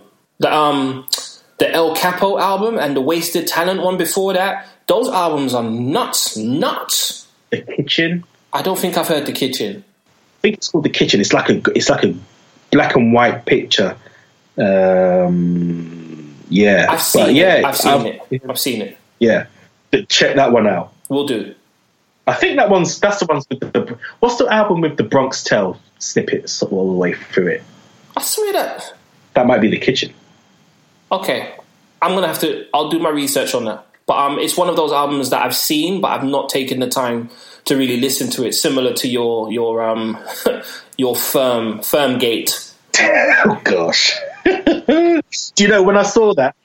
When I saw that, because after you sent me like the premise of of the podcast, and then literally someone that I follow, when you see like what friends are listening to, Uh-huh. I was like, "Wow, the firm is finally there." I said, "Let me let me play that." And then when I went on one of my walks, I listened to it, and I thought, "Yeah, I'm gonna, I, I will own up to, I will fess up to that one." Yeah, it's a fess up thing. But you know what? You know, you talk about what people are listening to. I hate, you know, on Twitter and stuff, and I might be going off on a rant. But you know when people say nobody talks about this album, and I'm like, yes, we do. like I've seen people say, um, uh, no one talks about Prince Paul, and I'm like, yes, we do. Like, I just listened to a podcast about him. Like, yes, we do. And I, I saw someone do that with the Firm album. Oh, no one talks about the Firm album. I'm like, we've been talking about our disappointment for the last 22 years. What are you talking about? So my last confession for the day: Run the Jewels. I love the message, but I don't like the music. Really? Nope, not for me. I will say this though. RTJ4 was a really great listen, and I love the urgency because it sounds like it was recorded while all this drama was, was going on. Yes. So it sounds very timely. I just don't like the music. I've never really been a fan of LP. I understand how important he he has been. Um, Rawkus Records is one of my favorite labels ever. I understand his contributions before, during, and after that time. But no, no, not for me. I love Killer Mike. I love Killer Mike. I can sit down and listen to Killer Mike talk all day. I love his heart for his community and his people. Yeah. I love what LP does as an ally. Um, I think LP is probably uh, a, a case study in, in allyship with the black community. Yes. Um, he's Yeah. a case study, and I love him for that. Um, I just don't like the music. It sounds very noisy and not in a Public Enemy Bomb Squad type of way either. It just, it's very, it's just very jarring to me, and I don't like it. And I know some of my followers and timeline are going to be shocked, but I really don't care. However, like I say, I love what they stand for, and even though I don't like the music, I have purchased everything they've put out because I feel it's important to support acts like that. I didn't listen to Run the Jewels right away when they first came out. It was probably after the second album or third album. Then I started to to, to listen to their stuff, and I actually actually like like their music. I think musically, my favorite album is Run the Jewels three. Just just, just musically, um, I've been aware of LP. I've not in terms of his solo work. I've not actually delved into it. I'm kind of interested to, but I've got. I'm at the same time. I'm a little bit worried that I'm gonna l- listen to it and not like it at all. I mean, bro. I mean, he, he's his production and some of the stuff that he's done. Like, I could never take away from LP the stuff he did with Def Jux. Like, he set up one of the the most iconic indie hip hop labels ever. Um, the production from the Cold Vein, Cannibal Ox, the stuff he did for Mr. Lif, and bruv, LP is a sick producer. Um, I, I guess it's just it's one of those cases where even though I'm not necessarily in love with him as a producer or a musician, I can still appreciate greatness when I Yeah. hear it, and I've got to respect his I've got to respect his contributions, bro. And on paper, Killer Mike and LP shouldn't work. I re- I literally thought this was a one off. Like when I heard the um the RAP album, which was I think it stood for Rebellious African People, something like that.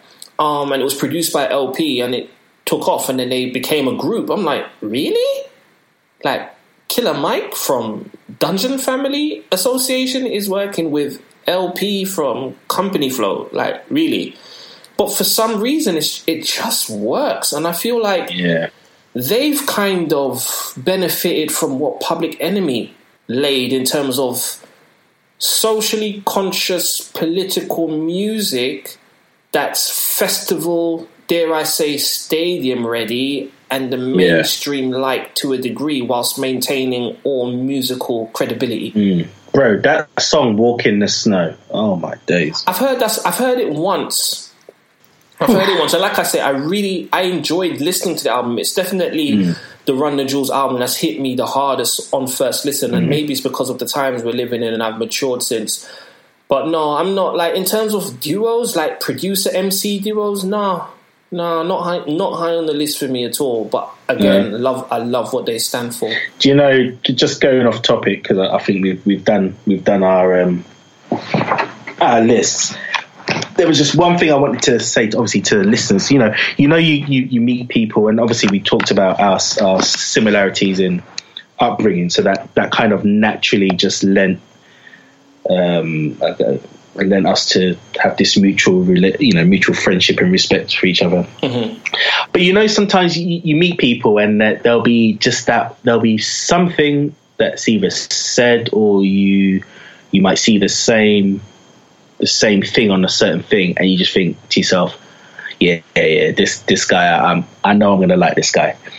There was one day when you was in the group chat and common common common common came up.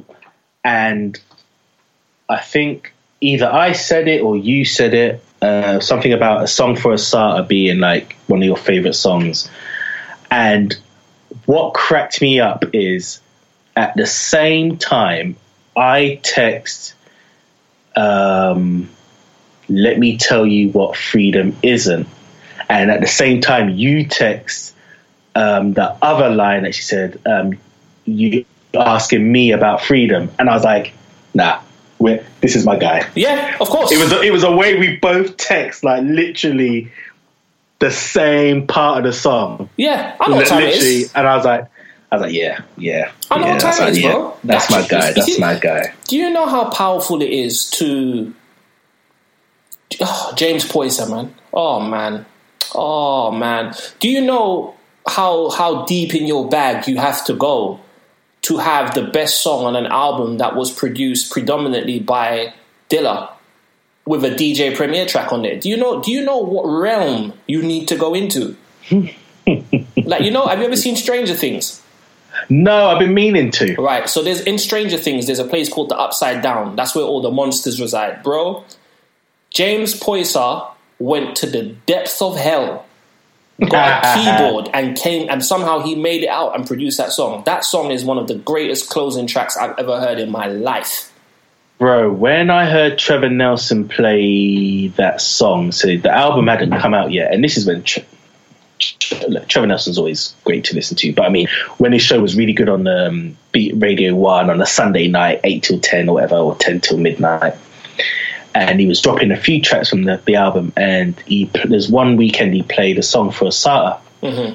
Now, I remember buying the album when it came out, got it home, and I always do like a quick skim first, just like yeah, to see if I'm feeling. And I was like, I can't hear this song. Where's this song? And I was panicking, thinking this song's not on the album. And then lo and behold, it was Right the final song, and I was like, oh man. I, I, sh- I ashamedly admit this as well. I'm not the biggest reader. I'm not one that just thinks, oh, let me pick up a book and read it. But that song made me go and buy the Assata Shakur biography. Right. And did you have, have you got it? No, no. Um, it's definitely on a, a list of things I need to buy. But go ahead. As soon uh, after after you get past the forward, when you get to the chapter one, I couldn't help but smile. Literally, physically smiled, and, and I just had to say, "Common is a G," because the first line of the book is, "There were lights and sirens," and I was like, "Oh my god. What a guy. What a I guy. I was like, I was like, this, uh, okay, for a lot of people, probably think, oh, whatever. But for me, that song meant so much. And then the way the, the actual book starts, there were lights and sirens. And Common starts the song, there were lights and sirens, gunshots fired. when when when when when Common said um in the spirit of God in the spirit of the ancestors, I said okay, okay, we're going to a, we're going into a different part of town now. And then when the um the violins and the strings come in, gee whiz. And then with and with CeeLo, one day we're going to talk about CeeLo and Common being one of the early supporters of Kilo, um, Kilo, one of the early supporters of CeeLo, the vocalist. Because remember, CeeLo was also on the album before that on God. Yes. Oh, and his verse as well, Come on now, as well as just the vocals. I'm his- listening. his I'm listening to. Goodie Mob for the rest of the day. bro common for me i know we've gone off but i mean common for me he he's i'll probably say he is my my he's my favorite rapper i know i know we i know we all have the top five the the the, the top five that everyone but he's my he's in my top five common common and i one thing i love about common as well and I, I, I also put Snoop in this um, in terms of like freestyles. When he freestyles, you you you know he's freestyling. It, it's it's not a written that he's remembered. He's always, bruh. Common is hip. Common is hip hop. Like when I say, I don't want to sound cliche. Like Common is hip hop in its purest form. Like he's that guy. Like I swear, Common Common can do breakdancing and all that. Yeah, he, he- and he does at his live shows. See? I've, I've been to a couple, and he just breaks out, oh and yeah. he always he always he, he you always went to the show last time and you was flexing on me. I remember now. Oh yeah, yeah, yeah, and you had a free ticket in it. Yeah, yeah, yeah. I yeah, yeah. remember. I was salty. I Yeah. was salty. I, is this is this, is this hip hop confessions? Is this what we're talking about? I, I, I got a confession to make before we before we Go wrap on. up the show. Go on, go At on. the last Pharoahe Monch show, where, where I think we met for the first. No, we didn't. We that was the second time we ever met. I'm on my way home, innit? High off the fact that OC was a surprise guest. You know, Yes. my favorite rapper of all time came out and was just feet away from me. I'm on my way home. I get a text from Black Keys, him and OC. I'm just, like, bro, I couldn't sleep. Uh, bro, do you know how mad that? Do you know how mad? Because remember, I was talking with you and Roxy, Mm-hmm. and then I saw Boogie Blind, Mm-hmm. and I went to say hello to him because the last few times, we, like we, me and him, we've I don't want to say we've got close, but we've got you know, whenever they're here, we always go and see them and blah blah blah. So I'm with him, and I could see Pharoahe's tour manager was looking for Boogie because I think they were getting ready to go on. So Boogie's like, "Oh yeah, just come." So I come with him. I see Pharoahe.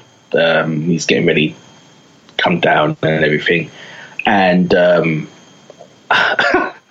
it was it was mad. So I say to Pharoahe, I say to Boogie because he's about to go on stage now and just set up his thing. I don't know if you saw, well, you wouldn't have saw him say it, but I don't know if you saw me. But he goes, I said, "Oh, Boogie, um, I'll just go back out and where shall I meet you after?" He goes, "No, man, just come with me, man." I was like, "Huh?" He's like, "Yeah, man, come on." So I don't know if you saw me walk on stage. I was actually sitting behind Boogie Blind. I saw you. Pretty much the. I, I was thinking, oh, God, why? Why is it? At first, I thought I didn't want to do it, but he's like, "Oh, just come on." I thought, okay, cool. I'll just I rocked with it, and I was like, okay. But at the same time, I'm glad because I was able to capture your face, Oh, although it wasn't the best quality. Your face when OC hit the stage, you, and wh- what I love, I just love how happy Roxy was, seeing how happy you was. Uh, you need to look at, look at these pictures again. Look Yeah. at Roxy's face. You can see how happy she is that you are actually having this moment. It was great. the love is real though. Like, like it's good. not just with me and Roxy, Yeah. but with me and Omar. I love that brother. I love Uh, that brother. and he So- was so cool when I was talking to him a little bit um, afterwards because there was there was an event that was happening afterwards. Mhm. So so what we did, what Pharoahe said was like everyone will just will cram up in this in in one of the dressing rooms upstairs. We'll wait. And then when the event kicks off, we'll just come. We'll come downstairs. So we didn't have to like obviously pay to thingy. So then we ended up stay. I didn't stay that long. I stayed for probably about an hour or two because I had to still drive home. But you know, it was, it was nice to just chill with them for a bit. So I got to talk a bit more with um, J. Rue and and yeah, Omar. But yeah, real, real cool guys, man. Well, yeah, I was salty when I saw that picture. I just have to. It's confessions, man. I'm just get. I'm getting out of my system today, and I'm moving on. Another confession. Um, now I own this. This is quite embarrassing actually. I only know her name on Twitter as Jay Thinks. I know you know her. Yeah, yeah, yeah. Do you know that was the first time we met But that's the beauty of at it, the man. Pharoahe show? That's and the, the beauty of it. She's cool. Shout out to Jay. Yeah, I've known her. I knew her through Stew. Ah, seventy six. 76 yeah. Because when we used to make when we used to have our, we had a little kind of crew going and he knew he knew jay and he kind of she kind of got involved a little bit. And so we followed each other. I probably sent her one or two beats way back when. And you know we always tweet each other you know or comment on that. And it was really weird. It, we're now the, the shows and everything's finished. The place is kind of empty, and I'm with kind of the people I know. She's with her friend, and I'm looking at her. And I'm like, I know this face. It was weird, and then I just, I just, I just walked up to her, and because you know those ones, you don't want to be that guy that walks up to a girl that you don't know say, oh, I think Yeah. I recognise you. And It's- it's, I- not, you know what I mean? it's not the climate for that now. I'm telling you. exactly, exactly. Yeah, with this list going around. But anyway, so I, I, I, so I went up to her and I said, I just looked and I said, I think I know you. And she looked at me and she goes, I think I know you too. And then that was it. And then yeah, so it was it was nice actually. She's a hip hop yeah. for real though. Like for, I'm talking for real. Like for real. She's got two beats from me. She's got two beats from me. well, so put I'm some to pressure on her via podcast. You need Jay. We, we need we need we need them vocals for Black Keys, please. Thank Yeah, we you. need those vocals. But yeah, man, it's a small world. But yeah, man, it, it has been great. Yeah, man. I appreciate I appreciate you coming through. Confessions, I'm still salty that I wasn't involved in the J Dilla podcast. You know what? A couple of people were, man. But such is life, man. You had my boy Duke, so that was cool. But Such is life. I had I got a few calls behind behind that actually. I got I got Yeah. a few I got a few calls, but you know I enjoyed it though. I did. I did enjoy it. It was a great podcast. I Thank did you. enjoy listening to. it. I enjoyed it, and I've really enjoyed talking to you. Um, I want to congratulate Yeah, you as man. well. Actually, I think you you have contributed to the longest episode of Breaking Atoms to date. Oh wow! Yeah, And I'm and I'm about to get cancelled after. everyone and you're about to to get it. cancelled, so you've, you've gone out strong. You've gone out strong. Uh, Before we wrap up, though, bro, um, Yes. please let my listeners know, all four of them, where they can actually find you on social media, etc., and let us know what you got coming up next. Um, okay, so you can find me on Instagram and Twitter. It's the same handle. So at Black Keys Beats, B L A C K E Y S Beats, B E A T S. Um, so yeah, on Twitter and Instagram. I also have my website, um, www.blackkeysmusic.com. Um, so yeah, that's just gone up probably about six weeks now. So I kind of I have some of my music on there and links to my Apple Music, Spotify. Um, I'm also trying to get into the voiceover game, so I've got a few voiceover demos on my um, website as well. Um, so yeah, you can get me on my website there. You can find me on Apple Music, Tidal, Spotify, and the Black Keys. Um, things I'm working on at the moment, I've kind of been. I haven't really been working on anything myself. I've been just trying to get some music out there because I'm trying to approach brands to get some music under some of their videos, like on Instagram, YouTube. So I've been really just trying to make some make some beats and content that that people might want to um, grab a hold of. Um, I do have a couple tracks in the pipeline. I have one with Sus and Rick Flow of Jungle Brown a beat that I produced last year. I'm waiting for that to come out. I think Sus is. I think he just has to press the button on that one. Um, and I, I think I'll have a beat tape coming out probably in the next month or two. But yeah, Okay, well, I'll, I'll be I'll be checking for that. You got anything else? um, yeah, a beat that you and Sus both have that I'm waiting on you guys to write to. So This guy put pressure on me on my own podcast. Wow. Yeah, Um, yeah, yeah. So I've got the home studio. Um, it's in motion. So I've just bought a whole bunch of equipment. Shout out to uh, TE1 and um, and Imperial for the support and the advice. So I bought a microphone, uh, pop shield. The reflector is coming. I've got cables, headphones, everything I need to record at home. So God willing, the studio will be set up end of this month, early January. Um, and I'll make sure that that's one of the first things I record here. I'm just waiting for the inspiration. I've got a few people waiting for stuff 76, yourself. yeah, when I made that beat, and you can tell by the title I gave it, I think I called it The Healing. I Yes, you did. Yeah. So, yeah, I, I- I knew, and send it to you and Sus, I knew it's going to take a bit of time with everything that's going on to digest thoughts and processing. So, yeah, there, there is really no rush in that one. But, uh, I've started I it mean- though. Oh, well. Yeah, I have. I've got like I've got like four bars that I'm like, okay, that that's definitely going in. I've started it. That's great, man. But yeah, no, I'm, I'm, I'm really, yeah, need to do this again, man. Yeah, definitely. We're going to do the follow up. Um, let's give it a couple of weeks. You take some time to listen to the albums that you haven't heard, um, and you can redeem your hip hop past that way. I'll do the same. We'll come back and review. Yeah, man. Yeah, bro. Appreciate you. Thank you so much for coming through, man. Um, and we'll catch up soon. All right, bro. Peace. And there you have it. All of our hip hop confessions are finally out in the open. I can't speak for Black Keys, but I've got it off my chest, and I definitely feel a lot lighter on my feet if I could be on my feet, but I'm on crutches, so I can't be on my feet. Anyway, thank you, the listener, for hanging in there with us. That was nearly, you know, I think just just just about under two hours. Um, that was longer than some black church services. So I do appreciate you taking the time to to, to listen to us ramble on. Um, do remember we are all over the socials Facebook, Instagram, and Twitter at Break the Atoms. And please reach out. I would love to hear what some of your hip hop confessions are. Tell me about some of the artists that tell me about some of the artists that you love that you can't tell anyone about and you have to listen to in secret or some of those albums that you pretend that you've heard and you tell people you've heard them and you've got no idea what they sound like. I would love to know. I would love to know. So please reach out. Remember Facebook, Instagram, and Twitter at Break the Atoms and subscribe to the podcast. We're all over the place. Wherever you listen to your podcast, you can find us there. Hit that subscribe button or leave us a review or a rating. All of this helps us to be more searchable and discoverable. Um, those are those words again. Searchable and discoverable wherever you get podcasts. Um, yeah, I'm done. I'm talking too much. In the words of the infamous Mobb Deep, party over. Tell the rest of the crew. Peace.